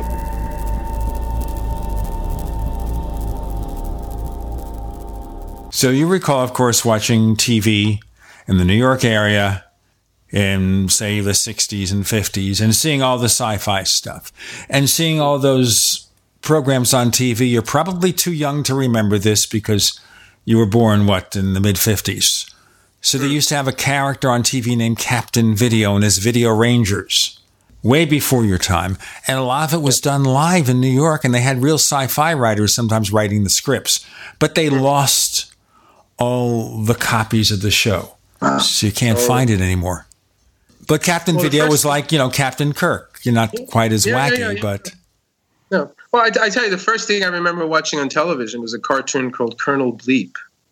That I don't know. I mean, I found it on YouTube again, but it is it is the strangest, most surreal thing. And if you go back, you look at the stuff that one was watching when you're young. It's amazing how weird it is. But uh, no, I mean, I, I, I, you know, I grew up. Um, yeah, I mean, I said Earth versus the flying saucers. The, the day the Earth stood still. You know, um, it came from outer space.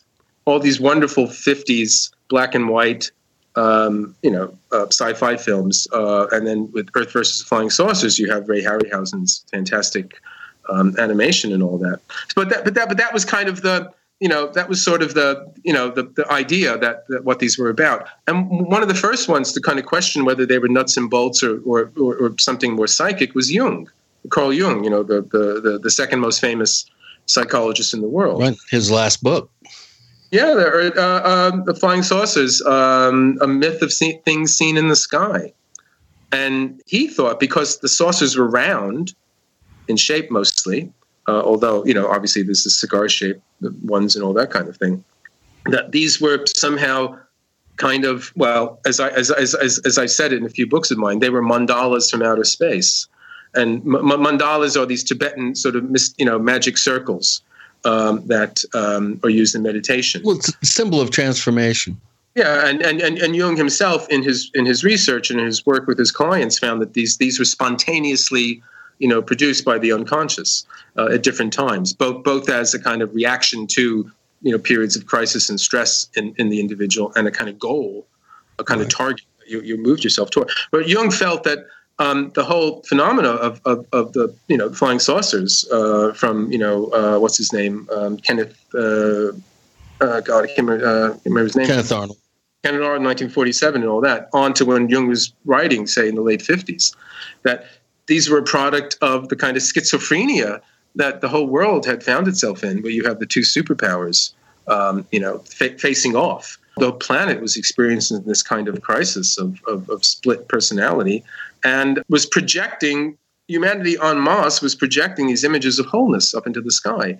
And so this is kind of the beginning, at least in, in, in a broadly popular um, way, of this notion that actually, you know, maybe the flying saucers aren't real, you know, ships from some place. Maybe they've got something to do with some inner world of, of our own that's that's being projected out there. And well, obviously, where do you come from? LA, people like that. Um, I don't know. I mean, God, you know, the planets that we know are very close to us. There ain't nothing much happening there, and it's really far away to anything else. So, I kind of think it's got something more to do with just consciousness in some way. And in some strange way, I think consciousness itself, something that we are led to believe by conventional science and you know the pundits who people are supposed to know, it's just a kind of little pool of awareness that is in, in each of our individual skulls. No, I, I think it has a much broader existence, and it, it, it exists as some kind of field at large. And I think it's kind of, you know, I don't know, you know, kind of testing us in some ways. You know, so like are, a, able, are, are, are, we able? You know, uh, you know, a, a friend, uh, someone recently, you know, just said to me, like, "My God, what's happening in the world?" You know, we have Syria, everyone's fighting everybody else, and they don't quite know who they're shooting at anymore. Uh, so many things seem to be cracking up and breaking down and coming apart, and barriers between things are you know being permeated, and the whole world seems a real mess. And like saying, yeah, this is happening. It's like this we're being tested, you know, and the the other entities out in the universe, you know, the other in, intelligent beings, they're waiting to see if we can tie our own shoes, you know, before they're going to get in touch with us. Yeah. yeah, but do you honestly think there is some external force that is watching over us? And that will act in any way positive or negative, the way we're just messing ourselves up? Does anyone else even care? Even if we had physical beings from another star system that came down here and they looked at us, would they just see in themselves another species going through this nonsense and maybe not surviving? Or would they act or would anybody even care? I don't think they care. I don't know. You know, I mean, I guess this is kind of litmus test about your general attitude towards life, you know. So, I mean, yeah, I mean, I mean, well, who do we have? The smartest guy in the world, Stephen Hawking, telling us, no, no, no, don't try to contact the aliens because they're just going to come here and enslave us. Yeah, careful what you wish for. but nobody pays attention to him anymore, right? You know, because he's saying wacky things now, right? So he's a scientist who we revere, but he's starting to say wacky things, so we don't pay so much attention to him anymore. Um, I don't know. I kind of do. Well, one of the things that Wilson and you said his novels, at, at this, this this novel, The Mind Parasites, which I said was about these psychic vampires in the mind. Um, there's a group of people who learn how to overcome them, and through the process of doing that, they they powers and abilities far beyond those of mortal man that had had yet, oh, don't know, say that yet been available to them uh, become available. And they are able somehow this is a science fiction novel this is a novel. They're, they're able to go out and, and out, out into space and leave the earth and all that. And at the very rim of our solar system they, be, they come into contact with another kind of intelligence out there.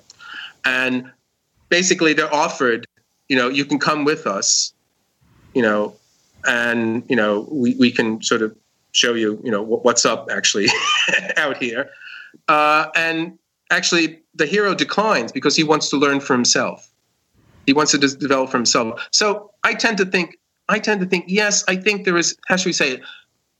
In general, I think that there's a grain to the universe and it slowly moves towards the good, but it's a long road to hoe.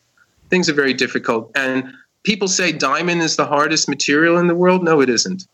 Human inertia is the most difficult, most resistant material in the known universe. And we've been working on that for thousands of years. You know, and you know, look what happened to Jesus, look what happened to Buddha, all these guys. So it's a long road to hoe. But I do think Oh, I was going to say it's it's something like the Watcher. If you know the Watcher from the old Marvel comics, Sure. he was this supremely intelligent, powerful being, but he had taken a vow never to interfere um, in the affairs of other of other species, much like Star Trek's, you know, the Prime Directive, that kind of thing.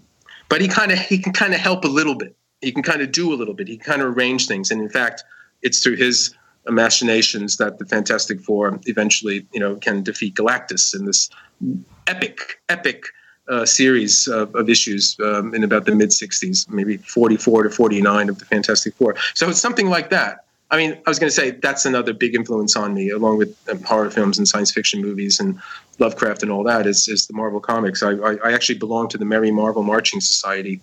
Oh, please, nobody is still a member of that. What about Doctor I know, Strange? because am, that gets into all the mysticism stuff. Doctor Strange, what were the influences there? Oh, uh, well, uh, my God. I mean, there you go. I mean, Steve Ditko. Um, I mean, I'm glad he finally got some of the credit that he deserved, like Jack Kirby. Not to say Stan Lee shouldn't get the credit, but he seemed to get more in many ways. Uh, there was more on his plate than than the other guys. But no, Steve Steve Ditko is a weird character because you know he was into Ayn Rand. Or uh, is, is he still alive? I don't, I don't I don't really know. Maybe I shouldn't speak in the past tense.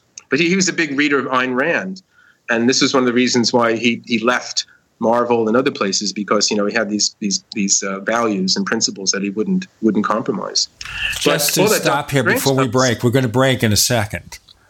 Steve Ditko, born in Johnstown, Pennsylvania. He's age 88. Oh, he's alive. He's still alive. Well, look, Stan Lee is what in his 90s. I and know, he's I still- know. And he's still making cameos in all the shows. We've got Uh, Gary Lachman, and it's not just about comic books. Okay, but No, I you mean- have to think about cultural influences. With Gene and Chris, you're in. The Paracast.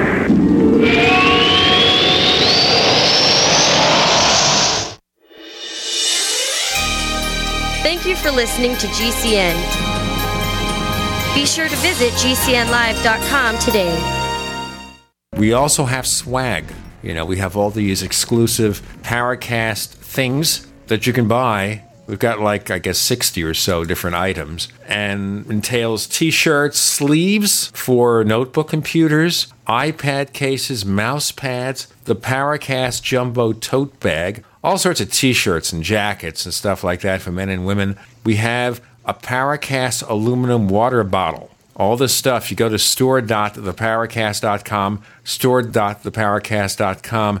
What makes it special is that the items are the best quality, you know, great t-shirts, fabrics, and they have our official logo on them. That's what makes them special in multiple sizes and colors. We even have stuff for children, stuff for women, stuff for men. We have all sorts of sizes like small up to X large. A lot of good stuff. That's the swag from the Paracast. You go to store.theparacast.com, stop by, and take a shopping tour. Why be held hostage by your wireless carrier for two years? What if you had no contract, no activation fees, no hidden costs, tracking, tracing, harvesting customer data, or draconian gimmicks? All on America's largest 4G LTE, GSM, and Sprint networks. Introducing Pix Wireless. Activate your Sprint, AT&T, or unlock GSM phones with Pix, and choose from an arsenal of monthly plans or build your own. Starting at only $2.99 per month. Get connected now. Call or click 1-866-205-9513 or PixWireless.com, spelled P-I-X Wireless.com. Pick Pix and get connected today. Want to build a maintenance free, low and slow charcoal briquette fire that burns for hours for free? MeatMastersRadio.com will show you how to build a low temp charcoal fire that's guaranteed fiddle proof. It's easy and free. MeatMastersRadio.com teaches charcoal barbecue skills on new topics every week. Go to MeatMastersRadio.com. That's MeatMastersRadio.com. You've seen crazy diets to lose weight. At GCN Team, our healthy body weight loss system simply neutralizes the body, bringing down cravings. It has been proven that nutritional deficiencies drive appetite for carbs, sugars, and fats. Lose weight the easy way. Find us at GCNteam.com or call 877 878 4203. Fighting cravings is a fool's game. Give the body what it needs to be satisfied. Again, 877 878 4203. That's 877 878 4203. Hi, Peter Vaccaro for ParanormalDate.com. Are you looking for love in all the wrong places? Now you have a chance to change that by signing up for free at ParanormalDate.com. This incredible dating site puts people of like minds together. People are interested in the strange, the unusual, mysteries, ghosts, UFOs, and the afterlife, and so much more. ParanormalDate.com was developed for you, people seeking a viable alternative to the other dating services. You can join for free by going to paranormaldate.com. And if you decide you like it and want to connect with people, use the code GEORGE for a substantial discount. Mark Rawlings, president of ParanormalDate.com, says so many people hunger to share their experiences about the paranormal, the unexplainable, or the afterlife, and so much more. And this is the source for them to meet and share that common interest. So sign up for free at ParanormalDate.com. ParanormalDate.com and use the code GEORGE if you decide to connect with someone you like. Has neck, back, or shoulder pain got you down? Go to sunshine-pillows.com and get soothing comfort, support, and pain relief fast. Their microwavable heat therapy pillows and wraps treat neck and shoulder pain, reduce stress, and relax the soul. An ergonomic pillow from Sunshine Pillows supports your head and neck on long trips or when simply resting at home. Be good to yourself. Visit sunshine-pillows.com. sunshine-pillows.com.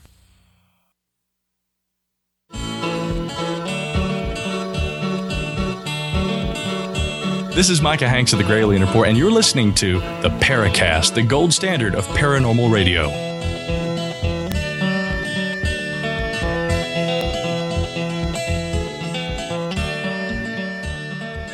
Hey, I like that. You know, we're probably going to recruit you. Okay. Uh, I want to ask you just briefly. You are a member of the Rock and Roll Hall of Fame, right? Yep. Now, how does that work out? Because you left the band before they became famous, but then you rejoined them for a tour. Well, he So left is it- before they had a record deal. Well, they did their homework. I mean, I tell you the truth, when friends got in touch with me, this is 10 years ago now, this happened in 2006. Friends got in touch with me and told me, hey, Gary, you know, Blondie's being inducted to the Rock and Roll Hall of Fame and you're included. I said, yeah, you got to be kidding. You know, I mean, you know, I had made my contribution. It is not negligible, but it is small. I recognize that. But no, they did their homework. But it turned out to be a scandal at the time.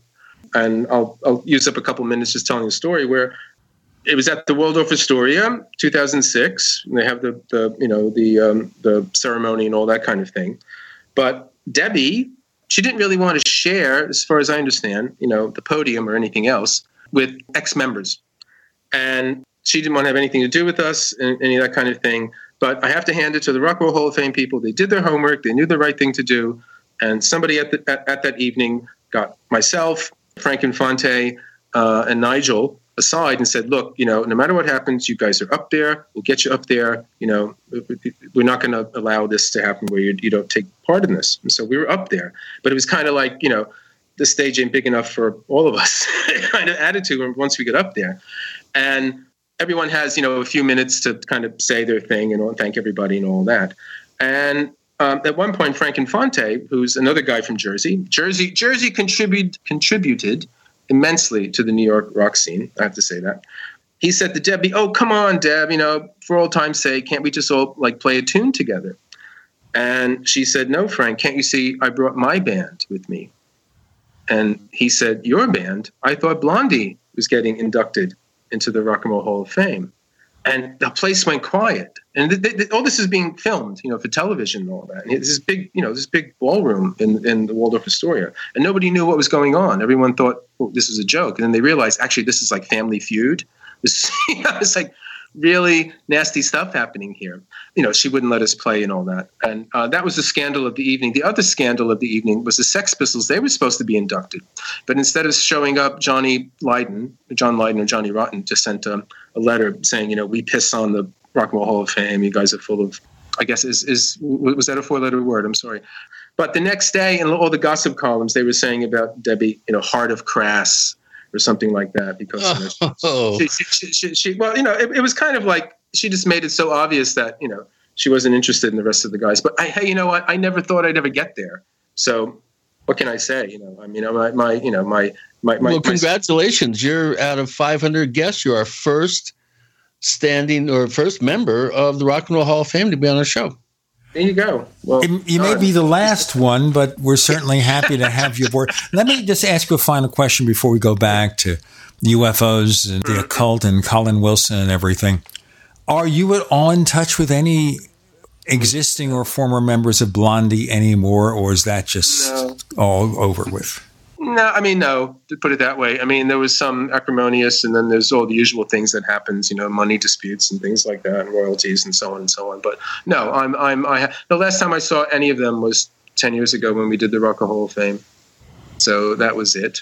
Uh, but you know, Well, Jimmy and Clem always seem to be really, really, you know, just kind of aw shucks kind of guys. Clem a little less so, but Jimmy was sweetheart.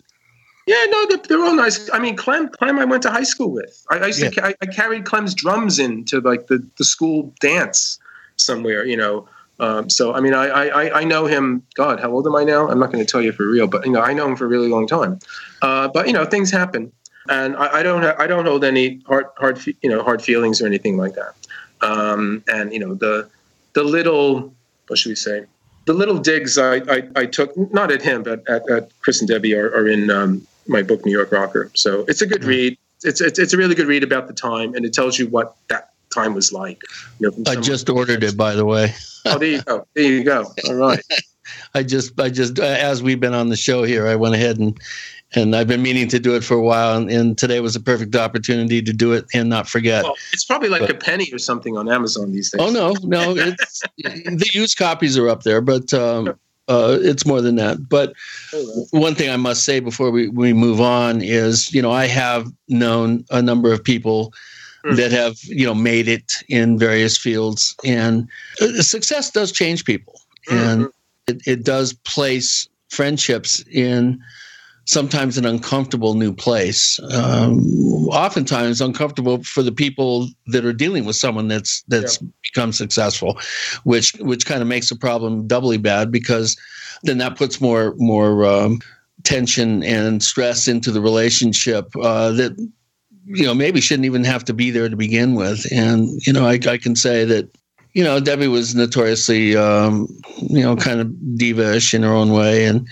and uh, you know it's amazing that uh, that Chris and, and her were able to last as business partners as long as they did and still remain friends um, as not to mention having a very very close and heavy relationship for many years uh, and you know with Chris almost dying and stuff and and Debbie sticking by him and you know so you gotta you gotta admire him for that but success changes people I mean, I mean at, at different times, you know, that, that I mean, it was a long stretch when I wasn't involved in that world for writing, and I lived in LA, and I was actually I was working at a metaphysical bookshop. It's not there anymore. A place called the Bodhi Tree. oh the Bodhi tree yeah So it was very well known, and they were in town recording, and they came into the shop to say hello and to invite me down to the recording session, and I wound up singing back backup vocals in some track called Bad Boys. I forget which album it's on, but you know, it's like cool. God. You know, oh, everybody in the shop is like, "Oh my God, look who's here!" and all that kind of thing. But no, I mean, uh, but you know, you, you're right. It, it does. Things do change. Things happen, and it's it's it's the standard kind of story where you're all friends and banded together in the early days when you're in the trenches and you're you're struggling and you're starving and you're making it happen, and then the suits show up, and then they dangle success before your eyes, and then all that kind of stuff happens. So I, I have no regrets. Uh, in fact, Chris Stein saved my life once. I tell the story in New York Rocker. It was in this loft we were living in. And the short the short version is they picked up a lamp once and there was a short in it and I was being electrocuted. And I couldn't move and I couldn't speak and I couldn't do anything and I couldn't let go of the lamp. Had he not walked out of the back of the, the loft and seen what was happening and casually walked over and just pulled the plug, who knows where I would be today. So Wow. I, have to thank, I have to thank him for that. So no matter what happens. So after that, maybe today he'd say, you know, I should not have done that. Serves me Oh, right for getting the getting the free electricity from the liquor store. Anyway, but you know. yeah. Right. Well, uh, hopefully that grounded you, Gary. I was shaking. That's good. Okay, getting back to the uh, the subject at hand, uh, Colin Wilson, and uh, the daunting task of of Oh, yeah. Okay. Attempting to, to. No, Yeah. Sorry. I'm sorry. Go ahead. but I did ask a question before Gene uh, kind of interrupted us and we went to break. Um, I was real interested to know how, um, you know, what prompted you to tackle such a, uh, you know, such a monumental task. I mean, uh, that's no, no easy feat. I can't think of many writers that it would be more difficult to try to uh, uh, really get inside their heads and and uh, present the reader with, you know, a coherent look at such a, a kaleidoscope of subjects that he, he covered. Uh, there, there were, as you mentioned, threads that wound through most of his work, but but just the, the sheer output and the sheer depth of brilliance. And uh, the guy really did have a, a, very unique way of of looking at uh, people, places, and things and, and events. And and uh, I. You know, I'm just very curious of, of how you convinced yourself to go ahead and tackle that or maybe you were just uh, bribed by your uh, your publisher and they said do a book about this No, guy. No, no, I mean, no, I mean it, it was a labor of love, really, because as I said, you know, his, his books got me on all of this in the first place, and then um, I start the book with telling a story of how I made this pilgrimage uh, down to where he lived in Cornwall, and um, that was 1983, and uh, I had already by that time. Um, read lots of his books, been in and out of rock and roll, was enjoying this wonderful couple years I had when I left uh, music, uh, and my song "Presence Dear" had, had had done you know very well. So I actually you know had some income from the royalties, and I, I could do what I wanted basically for a, a, a time. And what I did was read a lot. Try, tried to write, which I, I didn't was wasn't very good at at that point, and then I traveled. And a friend of mine we went to Europe on this, this kind of mini search for the miraculous, and we went to places like um, Chartres Cathedral, no- Notre Dame de Paris. We're going to have more on the search for the miraculous, but we have to have this miraculous announcement. With Gary, Gene, and Chris, you're in the Paracast.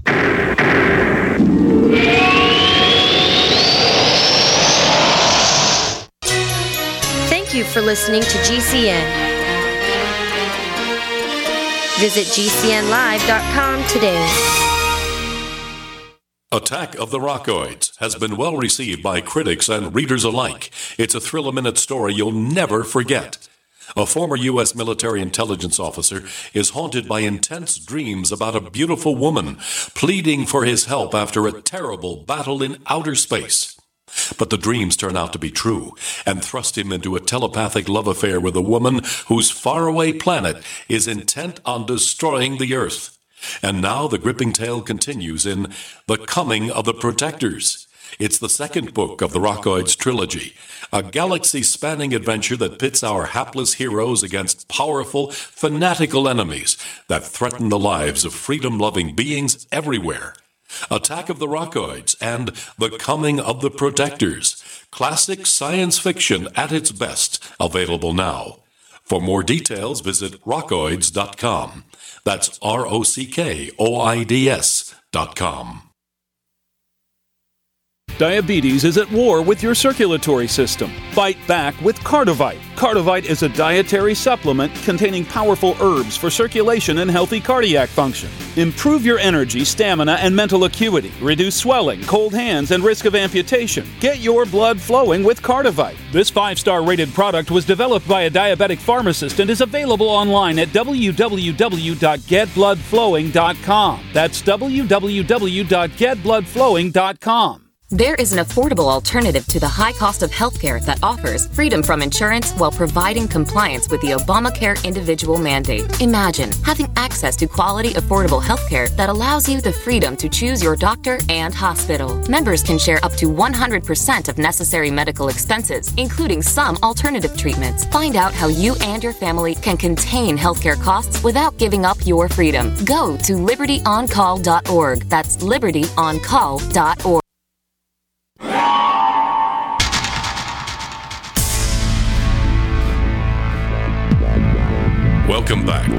the Paracast, the gold standard of paranormal radio. And now, here's Gene Steinberg.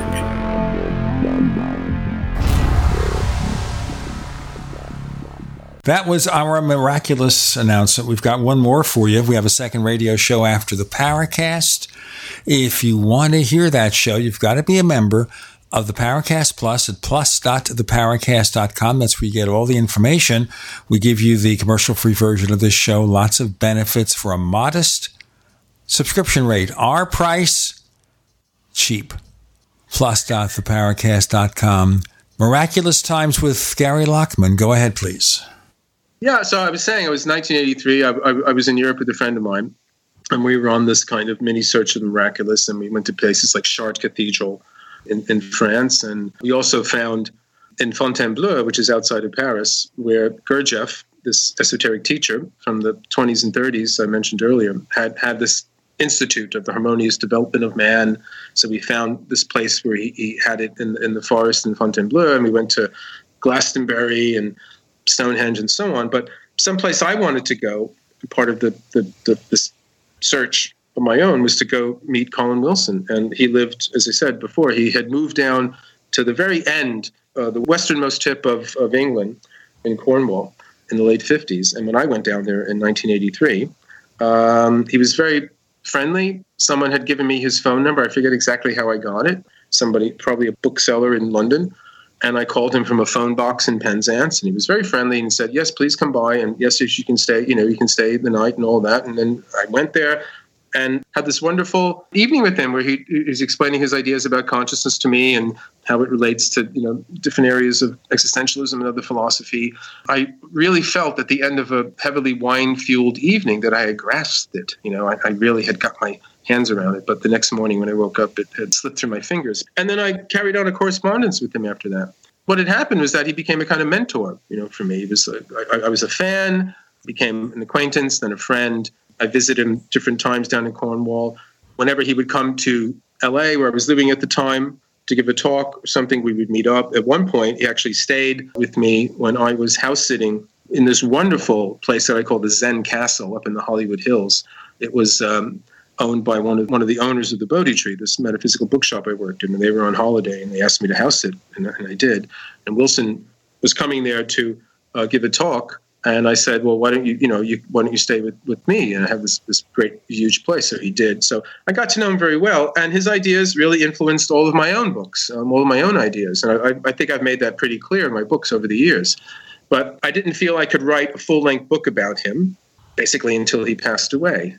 And I don't feel he obliged me by, doing that so that I, I could actually write the book. But when it actually happened, I mean, I don't say it so much in the book itself, but I wrote an article about this that when I heard about his passing, I, I was in Amsterdam or I was in the Netherlands. I was giving a talk at a conference there and then when it was confirmed that you know he had died I, I, really felt bereft. I was i was really i felt like a hole you know that, that kind of emotional intensity that, that you feel about people that are very close to you. And uh, that's how i felt. And other people knew him as well. I mean i wasn't the only one. He had, he had many many fans. Many many people visited him. That their home down in cornwall was a kind of site of pilgrimage for many people. And he knew lots and lots of people. So I, I wasn't in an exceptional case in any way but there was just something about his ideas that really you know grabbed me. And what i wanted to do in the book was to show actually there is one linchpin holding together all the different books he writes about crime. He wrote much much much about crime. He wrote wonderful books about crime the history of crime. Fantastic book called the criminal history of mankind which you could devote a whole episode to. Uh, about the occult about the paranormal about literature about philosophy about psychology about sex and so many other things but there's a single kind of thing that holds it all together, and it's this question of freedom and what he calls, at the beginning of the occult, the paradoxical nature of freedom. Now, freedom is something that, when it's threatened, we know exactly how valuable it is and how important it is, and we will fight tooth and nail, body and soul, to hold on to it or to regain it. But the weird thing about us is that once the crisis is past, once we have regained the freedom again, we invariably, against our best efforts, slip into this kind of taking it for granted. We, we kind of lose hold of why it's important. And this is the existential dilemma. This is why we go through life, most of our lives, in this kind of half asleep state. And it's only when crisis face us or some other, you know, shocking, demanding kind of thing that we kind of wake up and say, "Oh my God, like what's really happening here?" What's going on with that? That that's what he devoted his his mind to in trying to under, uh, analyze in all these different books. And he came up with a way he felt was a means of kind of working against this kind of inner lethargy, this kind of inner boredom, this kind of devaluing of our experience that we that, that, that we unconsciously perform all the time. And that's what I wanted to get across to, to, to the readers of my book. You know, freedom is something that, uh, at least in this country, is uh, number one, people really don't understand what it means. And even if they did, they'd still be in that place of uh, taking it for granted, not really uh, appreciating uh, the wonderful freedoms that we still have in this country, even though they're being degraded uh, daily. And we're, we're seeing some real disturbing movement towards more of an author- authoritarian, you know, system. But but that's a very good point. Uh, I never really thought of his work. I, I, I, understand completely what you're saying, but as a unifying principle, it's a little bit eye opening for me to to hear that um, that that actually echoed throughout his work, which of course I'm not totally familiar with. I've only read maybe um, 10 of his books, maybe eight, 10. So that that's a very good. And I do think it, it's a point that should be underscored in, in you know, what may be the cusp of uh, interesting times that might feature a little less freedom than uh, we're used to. Mm-hmm. Mm-hmm. No, this is true. I mean, I'm, I'm, saying the the idea when it's something when freedom is something that's physically threatened, we all know how important it is. Uh, he, he, in the beginning of the, the occult, he, he, he says about how you know when the tanks rolled into Warsaw, or something like that. Every, everyone knew exactly what freedom was, and it was very clear and clean. And he says it's something. It, it, it was rather like the silver that someone a burglar was coming to steal. You know, we, we, knew it was something we wanted. But when we don't have that threat, it all becomes kind of misty and vague. So you have these characters, these existential characters like Meursault in Camus' book, The, the Stranger, who sort of sleepwalks through this whole life that he has, and he somehow through no actual decision of his own winds up shooting you know somebody on the on this beach and then is finds himself in prison and about to be kind of executed for murder that and he's he's he's sleptwalked through everything. It's only at the very end where the reality of his situation has come to him that he actually feels the kind of intensity of being. And this is the kind of thing that wilson was really this is what attracted him to gurdjieff and other kind of philosophers of this. It's this kind of sense of being. He, he, he likes to quote from the German philosopher Martin Heidegger this phrase, the triviality of everydayness. The kind of everyday routine kind of blunts our appreciation of everything. This is why he wrote about crime a lot. He said a lot, a lot of criminals, in fact, a lot of murders take place because the person perpetrating them has so dull a sense of their own being that they need some kind of radical act to kind of feel alive for the, the, few seconds that you know this violence erupts in them they feel a kind of intensity of being that they never felt their whole life. Now of course it's it's more than unfortunate. It's tragic. It's horrific that they're driven to this. But again the same kind of things that say he, he talks about i mentioned earlier hermann hesse. One of the great examples of this is hesse's novel steppenwolf which was you know very big in the late 60s and 70s and obviously the band steppenwolf took their name from it and all that. And the Steppenwolf character is someone who has external freedom. He doesn't have obligations and responsibilities. He has enough money to live on his own. He could do what he wants. He can spend his days reading or listening to music or anything like that. But he feels this encroaching kind of boredom and ennui coming over him all the time. And, and his freedom becomes a burden. And if you know the novel, the beginning of it, he's walking around, you know, deciding when to go back home, when to slit his throat. But what happens is that he stops at a cafe, a cafe, has a glass of wine, and suddenly this kind of experience happens to him. This freedom experience we can have. Suddenly he's reminded of his freedom. Mm-hmm. It becomes real to him again.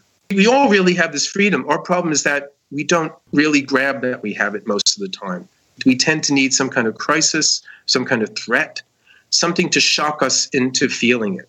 And Wilson wanted to find a way to be able to do that without having to go through these inordinate you know means of doing it, like the threat of suicide. And he always tells the story of the, the writer Graham Greene, who as a teenager felt this excruciating boredom. We've got Gary Lachman and Gene and Chris. You're in the Paracast.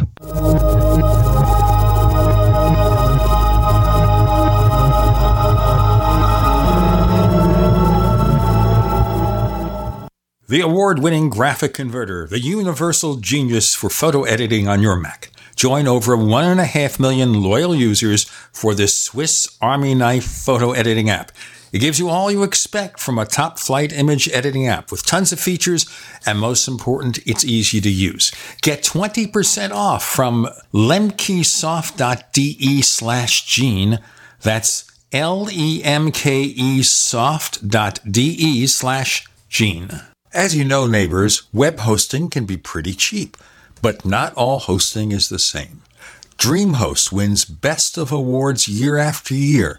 You get unlimited disk space, unlimited bandwidth, and even the low-cost plans put your sites on high-performance SSDs. Want to know more about what DreamHost has to offer? Go to technightowl.com slash host. Once again, that's technightowl.com slash host.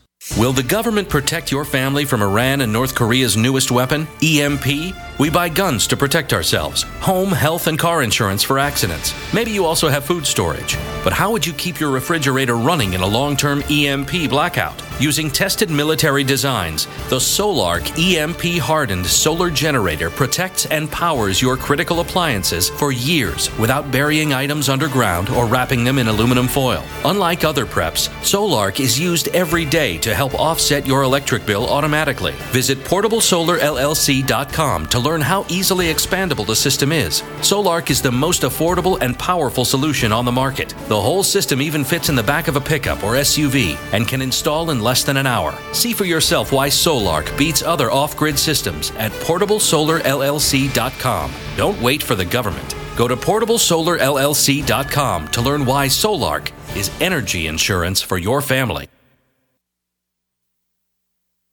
Paid non-attorney spokesperson Adam Pulaski of the Pulaski Law Firm with principal office in Houston, Texas is the attorney responsible for the content of this ad. This ad is not legal advice, and the choice of a lawyer should not be based solely upon advertisement. Services may not be available in all states. Attention Xarelto users. If you or a loved one took Xarelto and suffered a serious bleeding event, you may be entitled to financial compensation. Xarelto is a popular prescription blood thinner used to prevent blood clots and protect patients from strokes. These serious bleeding events have led to numerous cases of hospitalization and even death. Phone lines are open 24-7. Call 800-261-0937. That's 800-261-0937. You're fired. According to the Small Business Administration, 75% of small businesses plan to eliminate jobs or reduce workers' hours to part time. You're fired. According to Gallup, the unemployment rate recently jumped to nearly 9%, and the underemployment rate hit a staggering 17.9%. You're fired. One out of three young adults and one out of two recent college graduates are underemployed. Hello, I'm Keith Abel, a pharmacist and a home business entrepreneur. In 2011, I became one of those statistics myself. Instead of looking for another job in corporate America, I joined Dr. Joel Wallach, the Dead Doctors Don't Lie guy. We're creating steady incomes for ourselves and would like to show you how to do the same. If you want to supplement your current income, replace your income, so you don't have to become one of the statistics, then give me a call toll free at 866 257 3105. 866 257 3105. You're fired. Don't wait till you hear those words. Start creating an extra income today. 866 257 3105. By now, you know that wireless technology like cell phones do in fact pose dangers to the health and privacy of everyone. Blockit Pocket's wide range of products are unmatched in providing the protection you deserve. No scare tactics, just common sense. BlockitPocket.com offers quality American made options to alleviate and eliminate these invisible dangers. Learn more at BlockitPocket.com or call 888 315 9618. BlockitPocket.com, enhancing health and privacy. We'd like to hear from you. If you have a comment or question about the Paracast, send it to news at theparacast.com. That's news at theparacast.com.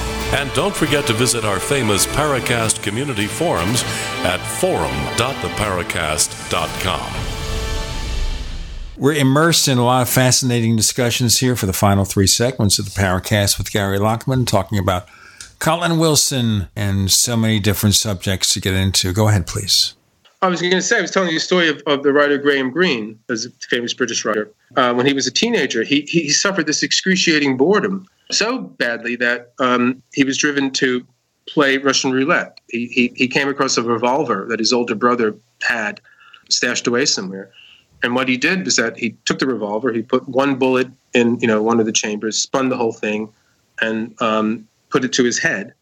And then when the hammer clicked on an empty chamber and he, he didn't blow his brains out, he suddenly had this enormous experience of well-being and everything suddenly became interesting. Everything that he was bored to tears with five minutes ago suddenly became infinitely interesting to him.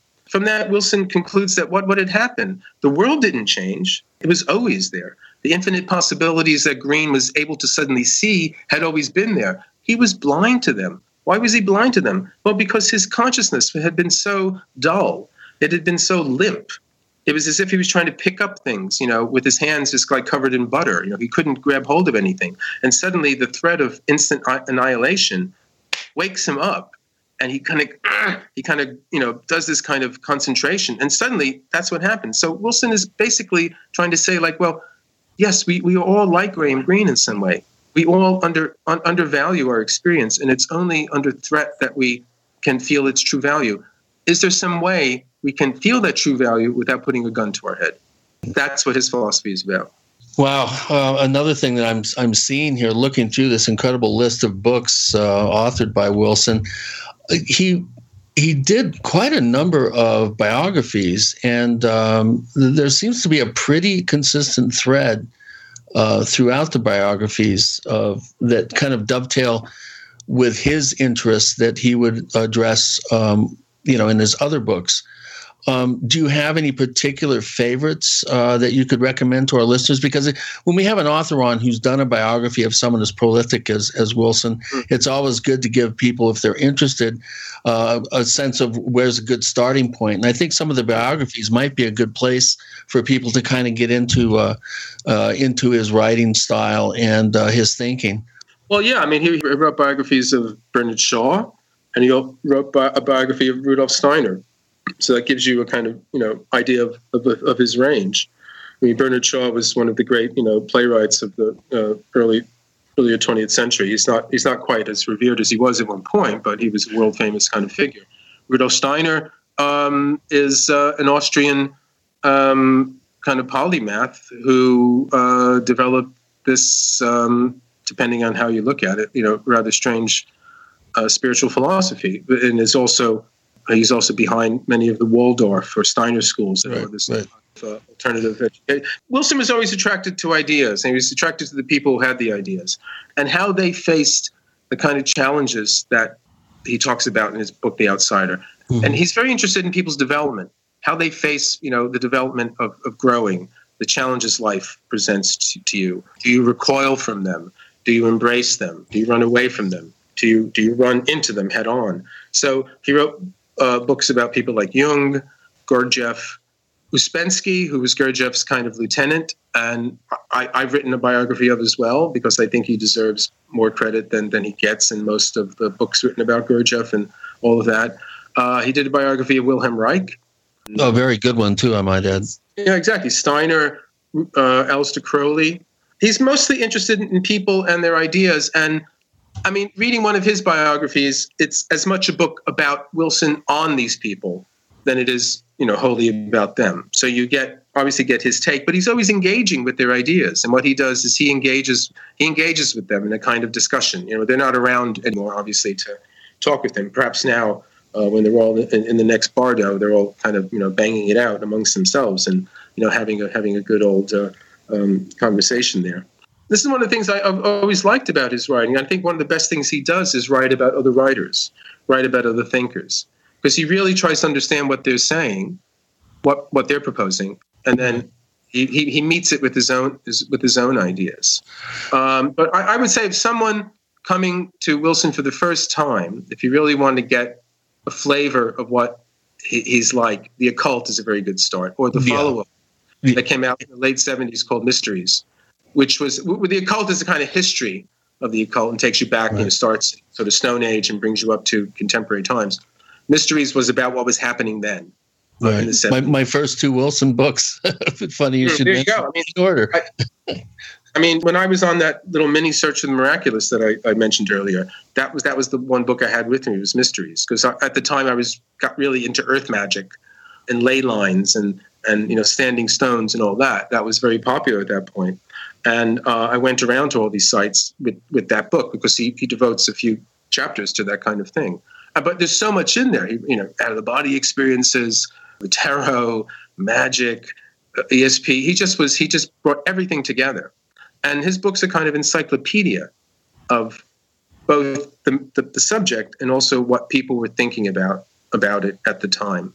And I think he's really responsible in many ways for making it making it uh, uh, at the time in early 70s uh, a respectable um, you know s- uh, subject of, of study. Because you have people like say Arthur Koestler who was a well-known political writer and a science writer. And he came out um, in the early 70s writing about ESP in his book called The Roots of Coincidence. And when he died and he was very very successful he he, he left a large bequest to a university to uh, establish a chair in parapsychology. And I think it went to a university in Edinburgh to do that. Well, well, I, see a, a, parallel with your output as well. Um, you've written some very good biographies. Uh, the list of them, I mean, Jung, Madame Blavatsky, Swedenborg, uh, Crowley, as you mentioned prior. There's uh, Ouspensky, uh, Steiner. Uh, you kind of have a similar approach too, where you're throwing change ups in there um, by featuring, you know, writers uh, and thinkers that have been influential in your process. And I, I think that's for all writers out there. That's always a good way to, um, I think, focus not only your own ideas, but focus on how those ideas have developed and how your thinking has has progressed based on the kinds of of uh, minds that that you can appreciate and uh, and identify with. So I, I think it's uh, that's you know a, bit of a, uh, a testament to your um, ability to spread spread around and, and let your readers kind of have more of an inside track on on your development. And I think that's oh, that's very good. No, I'm, I'm, absolutely. I mean, I'm I'm very happy I have had an opportunity to write about these people because uh, one thing it allows me to kind of put my ideas together about them. Okay, this is this is what I've got from Jung, and this is this is where I see what's important about him, and clearly other people will have got other things and see other things. So it's all part of that conversation. Um, but it's you know it allows me to say, okay, yeah, this this this is what I got, and I can take this and, and bring it on to the next thing. And uh, the next thing, the, ladies and gentlemen, consists of several minutes of necessary business because that's how radio works. Unless you have, of course, a membership in Paracast Plus, and you won't hear them. Plus.theparacast.com if you're interested. Gary, Gene, Chris, you're in the Paracast.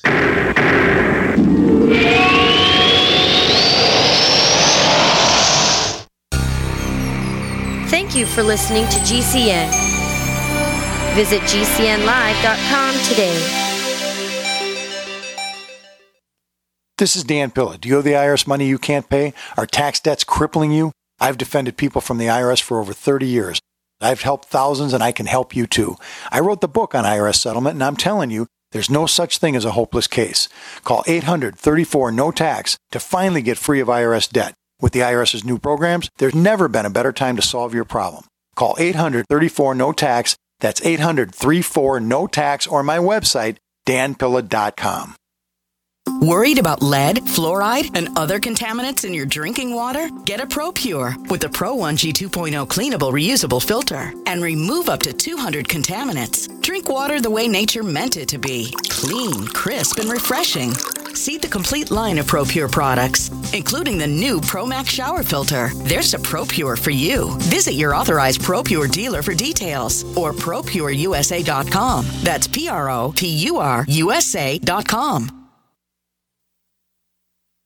Are you happy washing your hands with harsh chemicals? Are you happy doing laundry with detergents? Are you happy paying high prices? Find your happiness with Pure Soap. These all natural, earth friendly Pure Soaps are the very best you've ever used. Buy in bulk Get a 12, 36, or 48 month supply, or get items individually and still save big. You're getting soap products twice as good as what you're using now earth friendly and natural soaps. Your family deserves the best. Happiness is 5starsoap.com. Why not put your money up the drain for a change? See them at 5starsoap.com or call 1 800 340 7091 for a catalog. Cal Ben Soap Company can save you thousands of dollars and give you good old fashioned real soaps that are triple concentrated. Soaps made from vegetable and coconut oils. See their full selection of soaps at 5starsoap.com. That's F I V E starsoap.com or call 1 800 340 7091 for a catalog. Hi, Peter Vaccaro for ParanormalDate.com. Are you looking for love in all the wrong places? Now you have a chance to change that by signing up for free at ParanormalDate.com. This incredible dating site puts people of like minds together. People who are interested in the strange, the unusual, mysteries, ghosts, UFOs, and the afterlife, and so much more. ParanormalDate.com was developed for you, people seeking a viable alternative to the other dating services.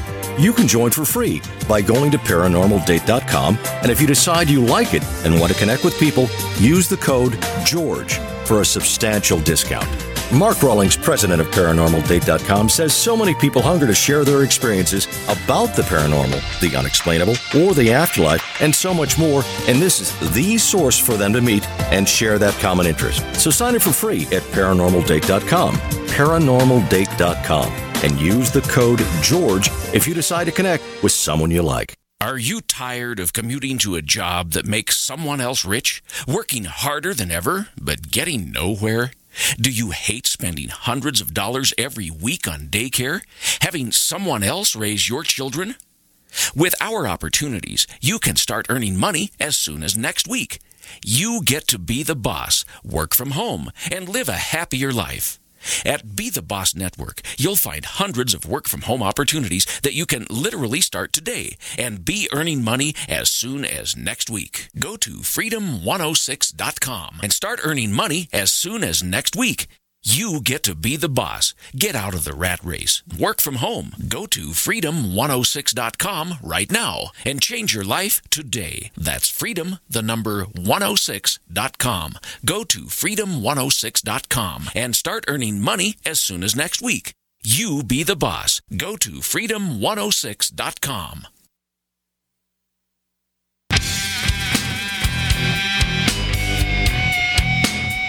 This is Curt Sutherly, the author of UFO Mysteries, and you're listening to the Paracast.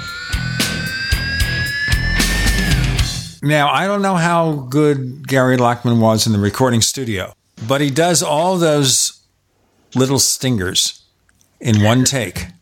Were you one take, Gary? Pretty good in the studio. I was pretty good in the studio. So you were a one take wonder in the studio then? Yes, I was. Well, we had one one great one take was uh, the very first uh, Blondie uh, recording. It's a song called "Ex Offender" that I wrote music for, and, uh, and Debbie wrote the lyrics. But um, I, I actually play the guitars. I play guitar on that track. So even though I was the bassist, I, I played guitar. That, that was one of the reasons why you know I had to leave the band because I wanted to play guitar more. But there's there's this well, I should say there's a kind of Dick Dale surf guitar solo in, in, in, in, in the song. And I did that in one take, but it was recorded in the hallway of Radio City Music Hall uh, because they wanted to get this echo sound. So they had the amp, me playing at one end of this hall, and the mic then at the other end of, of it. So yeah, it, yeah, it was a one take wonder. Yeah. I wish I could say that. I have had my moments, but uh, generally I would have to work out a little bit. Well, it wasn't very difficult what I was playing, so. You know. Yeah, unfortunately, I, I, had a tendency to put a little bit more pressure on myself than I needed to, which is generally how it goes. You're not That's so true. much worried That's about true. everything else. My background in rock and roll has actually helped me in, in my new career because I, I give lots of talks, right? Uh, and I never feel uncomfortable or stage fright or anything like that because I figure, you know, I've played in front of eighty thousand people a few times.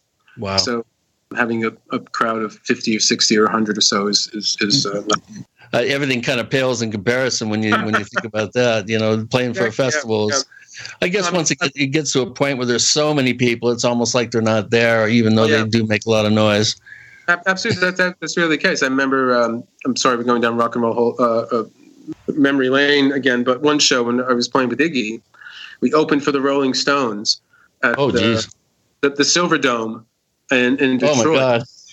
and you can't see you can't see anything. It's just yeah. black in front of you. But then they hated us. They weren't there to see Iggy Pop. They were there to oh, see. God. Oh, that's and even they worse. threw everything they could possibly get their hands on at us. So out of, out of this darkness, you suddenly see like sneakers flying, you know, at you. Jeez, how disconcerting! I always like wonder that. when they throw things like that, do they come by backstage after and say, "Can I have that back"?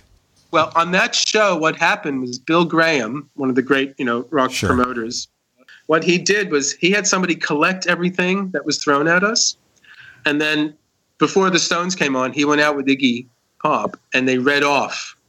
There's 25 Bic lighters. There are, you know, 16 combs. You know, they just read off everything that was thrown at us. So, uh, and there was money. People threw money at us, quarters and things like that. Uh, it, Quarters, that's that could be yeah. dangerous. But if they're throwing, you know, rolled up C notes, that would be great. no, it was pretty. I mean, but there was a couple bottles. There were a couple bottles, so it was it was a dangerous business. Yeah. Well, especially if you're the opening act and people pay good money for tickets to see a certain band. Yeah. Whoever opens for them, however good they are, you're really getting the short end there, aren't you? True. But I tell you, I have a secret that I, I, I was told at different times to keep, you know, keep to myself. But at that show, I went out into the audience when the Stones were playing because I actually had never seen them, you know, perform. Uh, so I was watching them, and then I could see that behind them there was actually another band. Stones are playing, and then behind a partition there was another band playing, and I figured it out because that's why Keith Richards or Ronnie Wood could at different times take their hands off the guitar and kind of just start clapping, you know, over their heads and stuff like that, and and the song would keep going. So they kind of had another band behind them, kind of keeping the they rhythm. had going. ringers. I I swear to God, this was true. Well, now we're not talking the Monkees uh, in '65 here. I'm not saying they didn't play at all, but it seemed like there was another band back there keeping the rhythm going, so Ron and Keith could kind of you know groove. In, in what year was this? 1981. Yeah, Keith. And I was have, still... to say, I have to say the other band on the bill was Santana. So you know. Wow, what a great show! Yeah, that's back in the back in the day. Well, the Santana didn't need to have a band behind No, him no, other than the one he played with. Actually played. But you know, it's interesting Wow. about the Monkees, though. It's kind of crazy here because they all played guitar. You know, David Jones didn't play an instrument, but the other three played guitar. But they had to put Micky Dolenz on drums because they needed a drummer. Yeah, I know, I know, I know. Well, they, you know, and th- well, they were kind of the first Sex Pistols. They were invented, right? And then Yeah. they kind of came out and did their own thing and all that. Even with the death of David Jones, they came out with a new album. Mike Nesmith Mm. still performs with them occasionally. Yeah, You know, it's kind have of to say- cool that they can do it at 70 years old. absolutely. And Head has got to be one of the strangest films ever made. Yeah, I mean, if you haven't seen that, that that that film that's definitely worth a Netflix. Yeah, a it's a double classic. bill would be that film and performance, and that'll say something really about the the tail end of the '60s. Yeah, yeah. The performance was a rather um, Very very dark film. very, very, very dark. Yeah, yeah. Anita Pallenberg was Mm. quite a uh, quite an interesting character. Oh yeah, yeah. Well, I mean, there's there's all myths around that too. That nobody came out of that alive, as it were, because uh, apparently you know, she became addicted. I forget the actress's name who plays this kind of androgynous, you know, character. You're not quite sure whether it's a boy or a girl. Apparently, she came to a bad end. James Fox, who's the only real actor in the film, the story was that he was actually dosed, you know, while it was being made Right. and such a bad experience that he gave up acting after that and, and became a born again Christian for a while. Uh, and obviously, David David Cammell, you know, wound up, you know, the filmmaker wound up blowing his brains out. Um, so yeah, there's a there's a dark, again this this was kind of the the dark, sinister side of the occult that was attached to this kind of weird stuff that's going on in the '60s that I talk about in, in you know my book Turn Off Your Mind and and all Yeah. that. It's, it's this kind of you know strange, weird kind of milieu there. Yeah, there's there's other examples too of of, of uh, bands and um, and you know celebrity types, actresses, actors that um, it have a string of very bad luck after uh, being publicly identified as having interests in the occult, and uh, it's someone should write a book about that sometime because there's some good ones. Probably is. I mean, there's that book, Season of the Witch, that um, is, is, is a good book about the occult and rock and all that. So.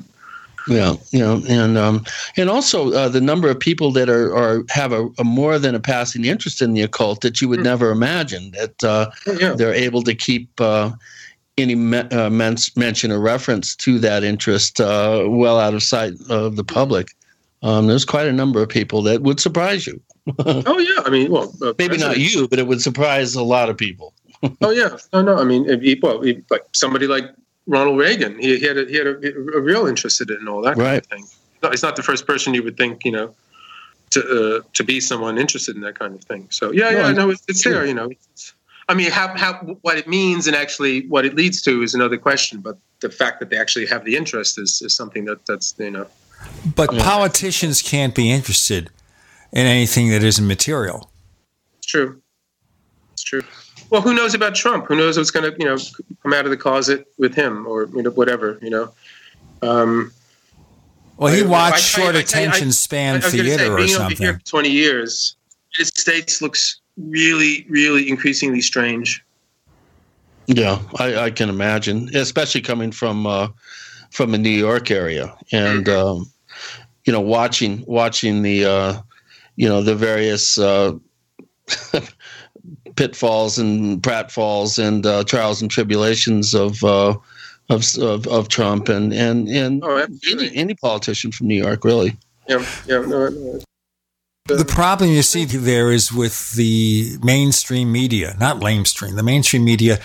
These well, are big too. corporations that are appealing to the widest number of people, mm. getting the best ratings, and they dumb down everything.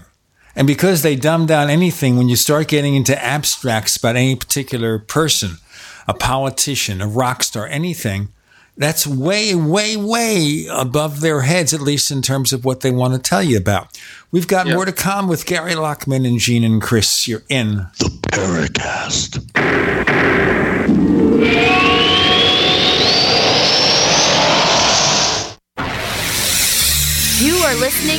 GCN. Visit GCNlive.com today. We also have swag.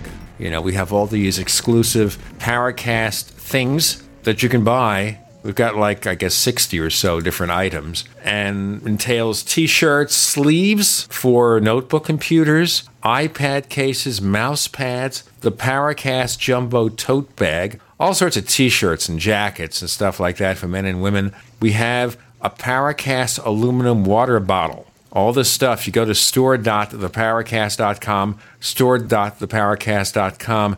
What makes it special is that the items are the best quality, you know, great t-shirts, fabrics, and they have our official logo on them. That's what makes them special in multiple sizes and colors. We even have stuff for children, stuff for women, stuff for men. We have all sorts of sizes like small up to X large. A lot of good stuff. That's the swag from the Paracast. If you go to store.theparacast.com, stop by, and take a shopping tour. Diabetes is at war with your circulatory system. Fight back with Cardivite. Cardivite is a dietary supplement containing powerful herbs for circulation and healthy cardiac function. Improve your energy, stamina, and mental acuity. Reduce swelling, cold hands, and risk of amputation. Get your blood flowing with Cardivite. This five star rated product was developed by a diabetic pharmacist and is available online at www.getbloodflowing.com. That's www.getbloodflowing.com. How confident are you in your food storage? If it was all you had to rely on, would it sustain your family? Hard times, good times, or any time? NuManna Storable Food is the proven superior choice. Learn for yourself what happened when one man ate only NuManna Storable Food for an entire month. Online at powerprepper.com. That's powerprepper.com. Experience the NuManna difference. American made food stores love to eat. Yum! Hunters, anglers, campers, and survivalists. Get back to nature. Expand your horizons with the highest quality, most versatile, unique slingshots and sling bows on the market at slingbow.com. Slingbow products are compact and models start from just $17.98. They're perfect for your bug out bag or storing in your vehicle. Give yourself and your loved ones the excitement and tradition of slingbow, a new frontier in archery and truly modern twist on this primitive survival tool. Feel the thrill only at slingbow.com. Dangerous blood clot device alert. If you or a loved one had an IVC filter placed to prevent blood clots from traveling to your heart or lungs and suffered an injury, you may be entitled to substantial financial compensation. The FDA warns that IVC filters may cause serious complications such as heart or lung damage, internal bleeding, and even death. These dangerous blood clot devices can break and the metal fragments can travel to your heart or lungs causing serious injuries. If you or a loved one suffered organ damage or other injuries from an IVC filter, you may be entitled to substantial financial compensation. Act now. Time is limited to file a claim. For a free consultation and free information, call Injury Help Desk at 800 478 1507. 800 478 1507. 800 478 1507. This is an advertisement. Paid non attorney spokesperson. InjuryHelpDesk.com is responsible for this advertisement. Principal office, Las Vegas, Nevada. In these uncertain times, it makes sense to have a sustainable backup method to cook food and boil water. If your current plan includes using a fuel burning stove or cooking over an open fire, then there's a much better way. The Minuteman Rocket Stove is a biomass burning cooking stove that only requires small quantities of sticks and twigs for fuel. The Minuteman stove is easy to use, smokeless, portable, powerful, and sustainable. For the finest in survival cooking stoves and fire starters made right here in the USA, go to MinutemanStove.com. That's MinutemanStove.com. Hi, this is Don Ecker, and you are tuned into the Paracast. Let me tell you what, you're going to hear stuff here that you probably won't hear anywhere else. Hear that, George Noory? I raised this, so maybe I'll just do it because we have one segment left with you, Gary. It's just been moving so quickly. And that is this another story. You're writing about a lot of stuff here as we are with our show and what I write and what Chris writes and what we talk about here, that is way off the radar hmm. from the media, what people are being told. Yeah. And so we have someone like a, a Colin Wilson who has this fascinating life, writing sci fi, writing crime, writing about philosophy, all sorts of things that also are mostly beyond someone's radar. So in looking for this, how does anyone or can anyone take this kind of material and break through? I mean, obviously, you had to be involved to some degree with what the popular media might want because of your history in rock and roll, but how does that get done with books like this, or can it? Well, you know, I, I think there's a big readership out there. I mean, Wilson himself in his day had had a big readership, but you know, other people doing other work along the same lines are out there in different ways, like Graham Hancock, let's say, or uh, Whitley Strieber. I mean, these, these are more focused kinds of things on on particular topics, ancient civilizations, or sort of the abduction experience. Well, of um, course, with UFO abductions, you know, they get to be on the simple level. Okay, aliens come yeah. here. They take us aboard, do some silly physical examinations, and they send us aloft. And the thing, same thing with UFO sightings. Okay, there's a spaceship that's it. Ghosts, yeah, spirits of the dead. It's your dead grandmother wanted to come back and tell you that the secret gold locket's in the safe.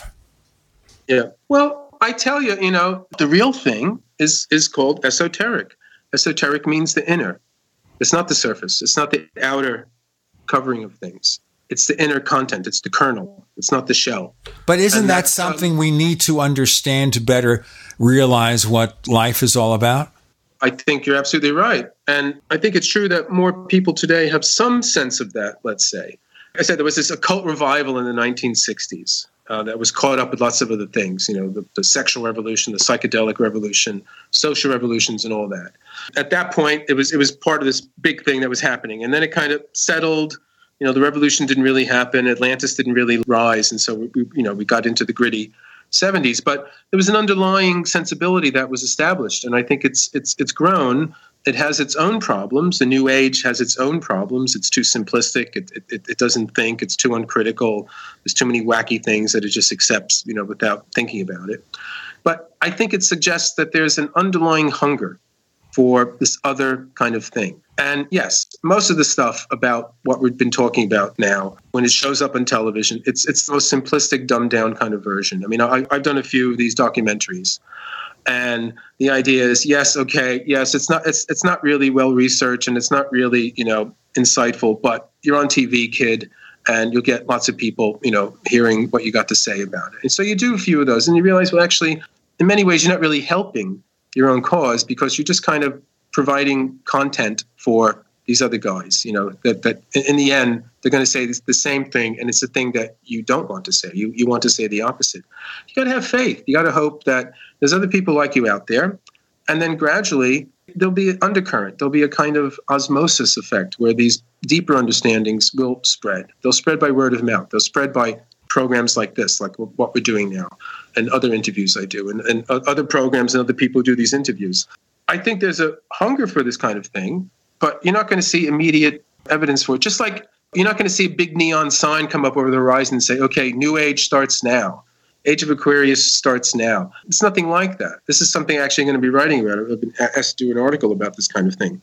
In, in my books, I often talk about what I call an evolution of consciousness, means that over history, our basic kind of the form, the shape of our consciousness has changed over time. You know, does that mean that things are getting better? No, I don't think it automatically does. I think can, consciousness can shift and change during the worst possible crises, and I think that's what we're heading into now, or or, or are in, or have been in, you know, for the last few decades.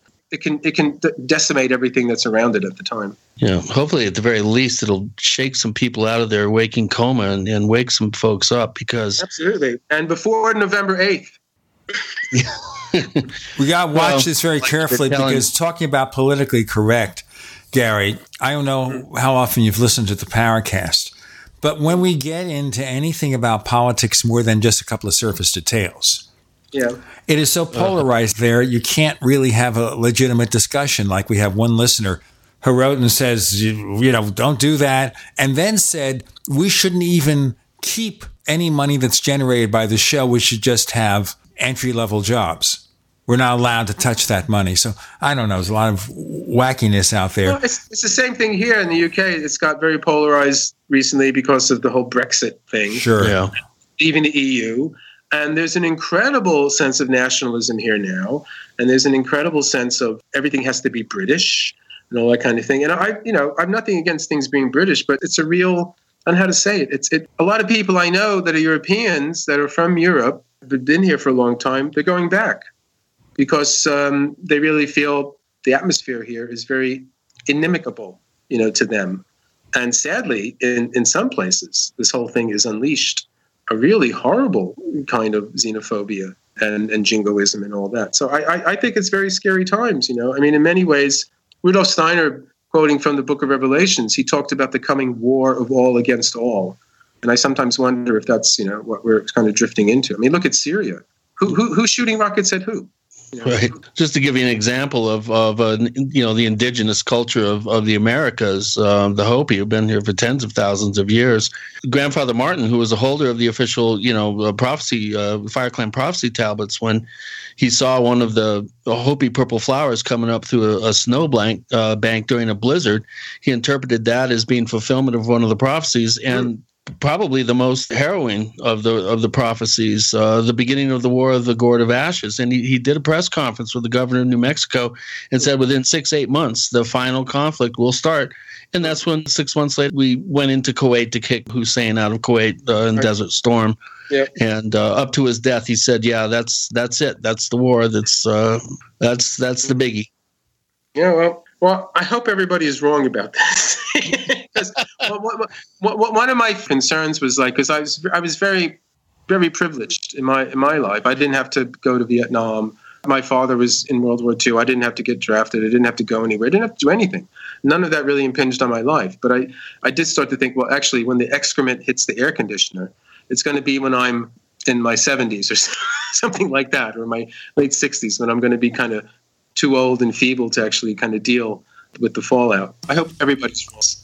I resemble that remark because, Gary, I am, as most listeners know, older than you are. You know, we have to end it here because the clock sends me a little message, and it's kind of like a taptic engine that grabs me by the neck and says, "Wrap the show up." Gary Lachman, where can we find more of the stuff you do? Uh, well, you can find my books on Amazon, and you could also find stuff about me at my my blog, which is basically garylachman.co.uk, .co.uk. Um, and you know, put my name into Google, and you'll find lots of stuff up there. We even find your age and your birthday, by the way. No, no, Oh. if you want that to happen, but we know. December twenty fourth, nineteen fifty five. You're just a mere lad. Uh-huh. You can find us on Twitter if you look for the oh. Paracast. Look for a pair of official, don't accept any substitutes, official Paracast fan clubs on Facebook. We also have that second radio show. It's going to be fascinating this week. It's called After the Paracast. And if you want to know more about it, go to plus.theparacast.com to learn about the Paracast Plus. We give you a commercial free version of this show and other exciting features. The price, as Alfred E. Neuman said so many years ago, our price, cheap. It- it's a monthly subscription price, annual, five years, even your lifetime. And I'm going to be here a while, as old as I am. I'm old as the hills, but I'm going to be here for a long, long time. That's what some people tell me. Other people said, you know, you've outlived your usefulness. Just pack it in, man. But I'm not going to do it. You want to learn more about the Paracast Plus? All the information you need, including simple sign up instructions at plus.theparacast.com. Gary Lachman, I'm very happy to meet you and to meet a famous member of the Rock and Roll Hall of Fame and a great author. Thanks for joining us on the Paracast. Entirely my pleasure.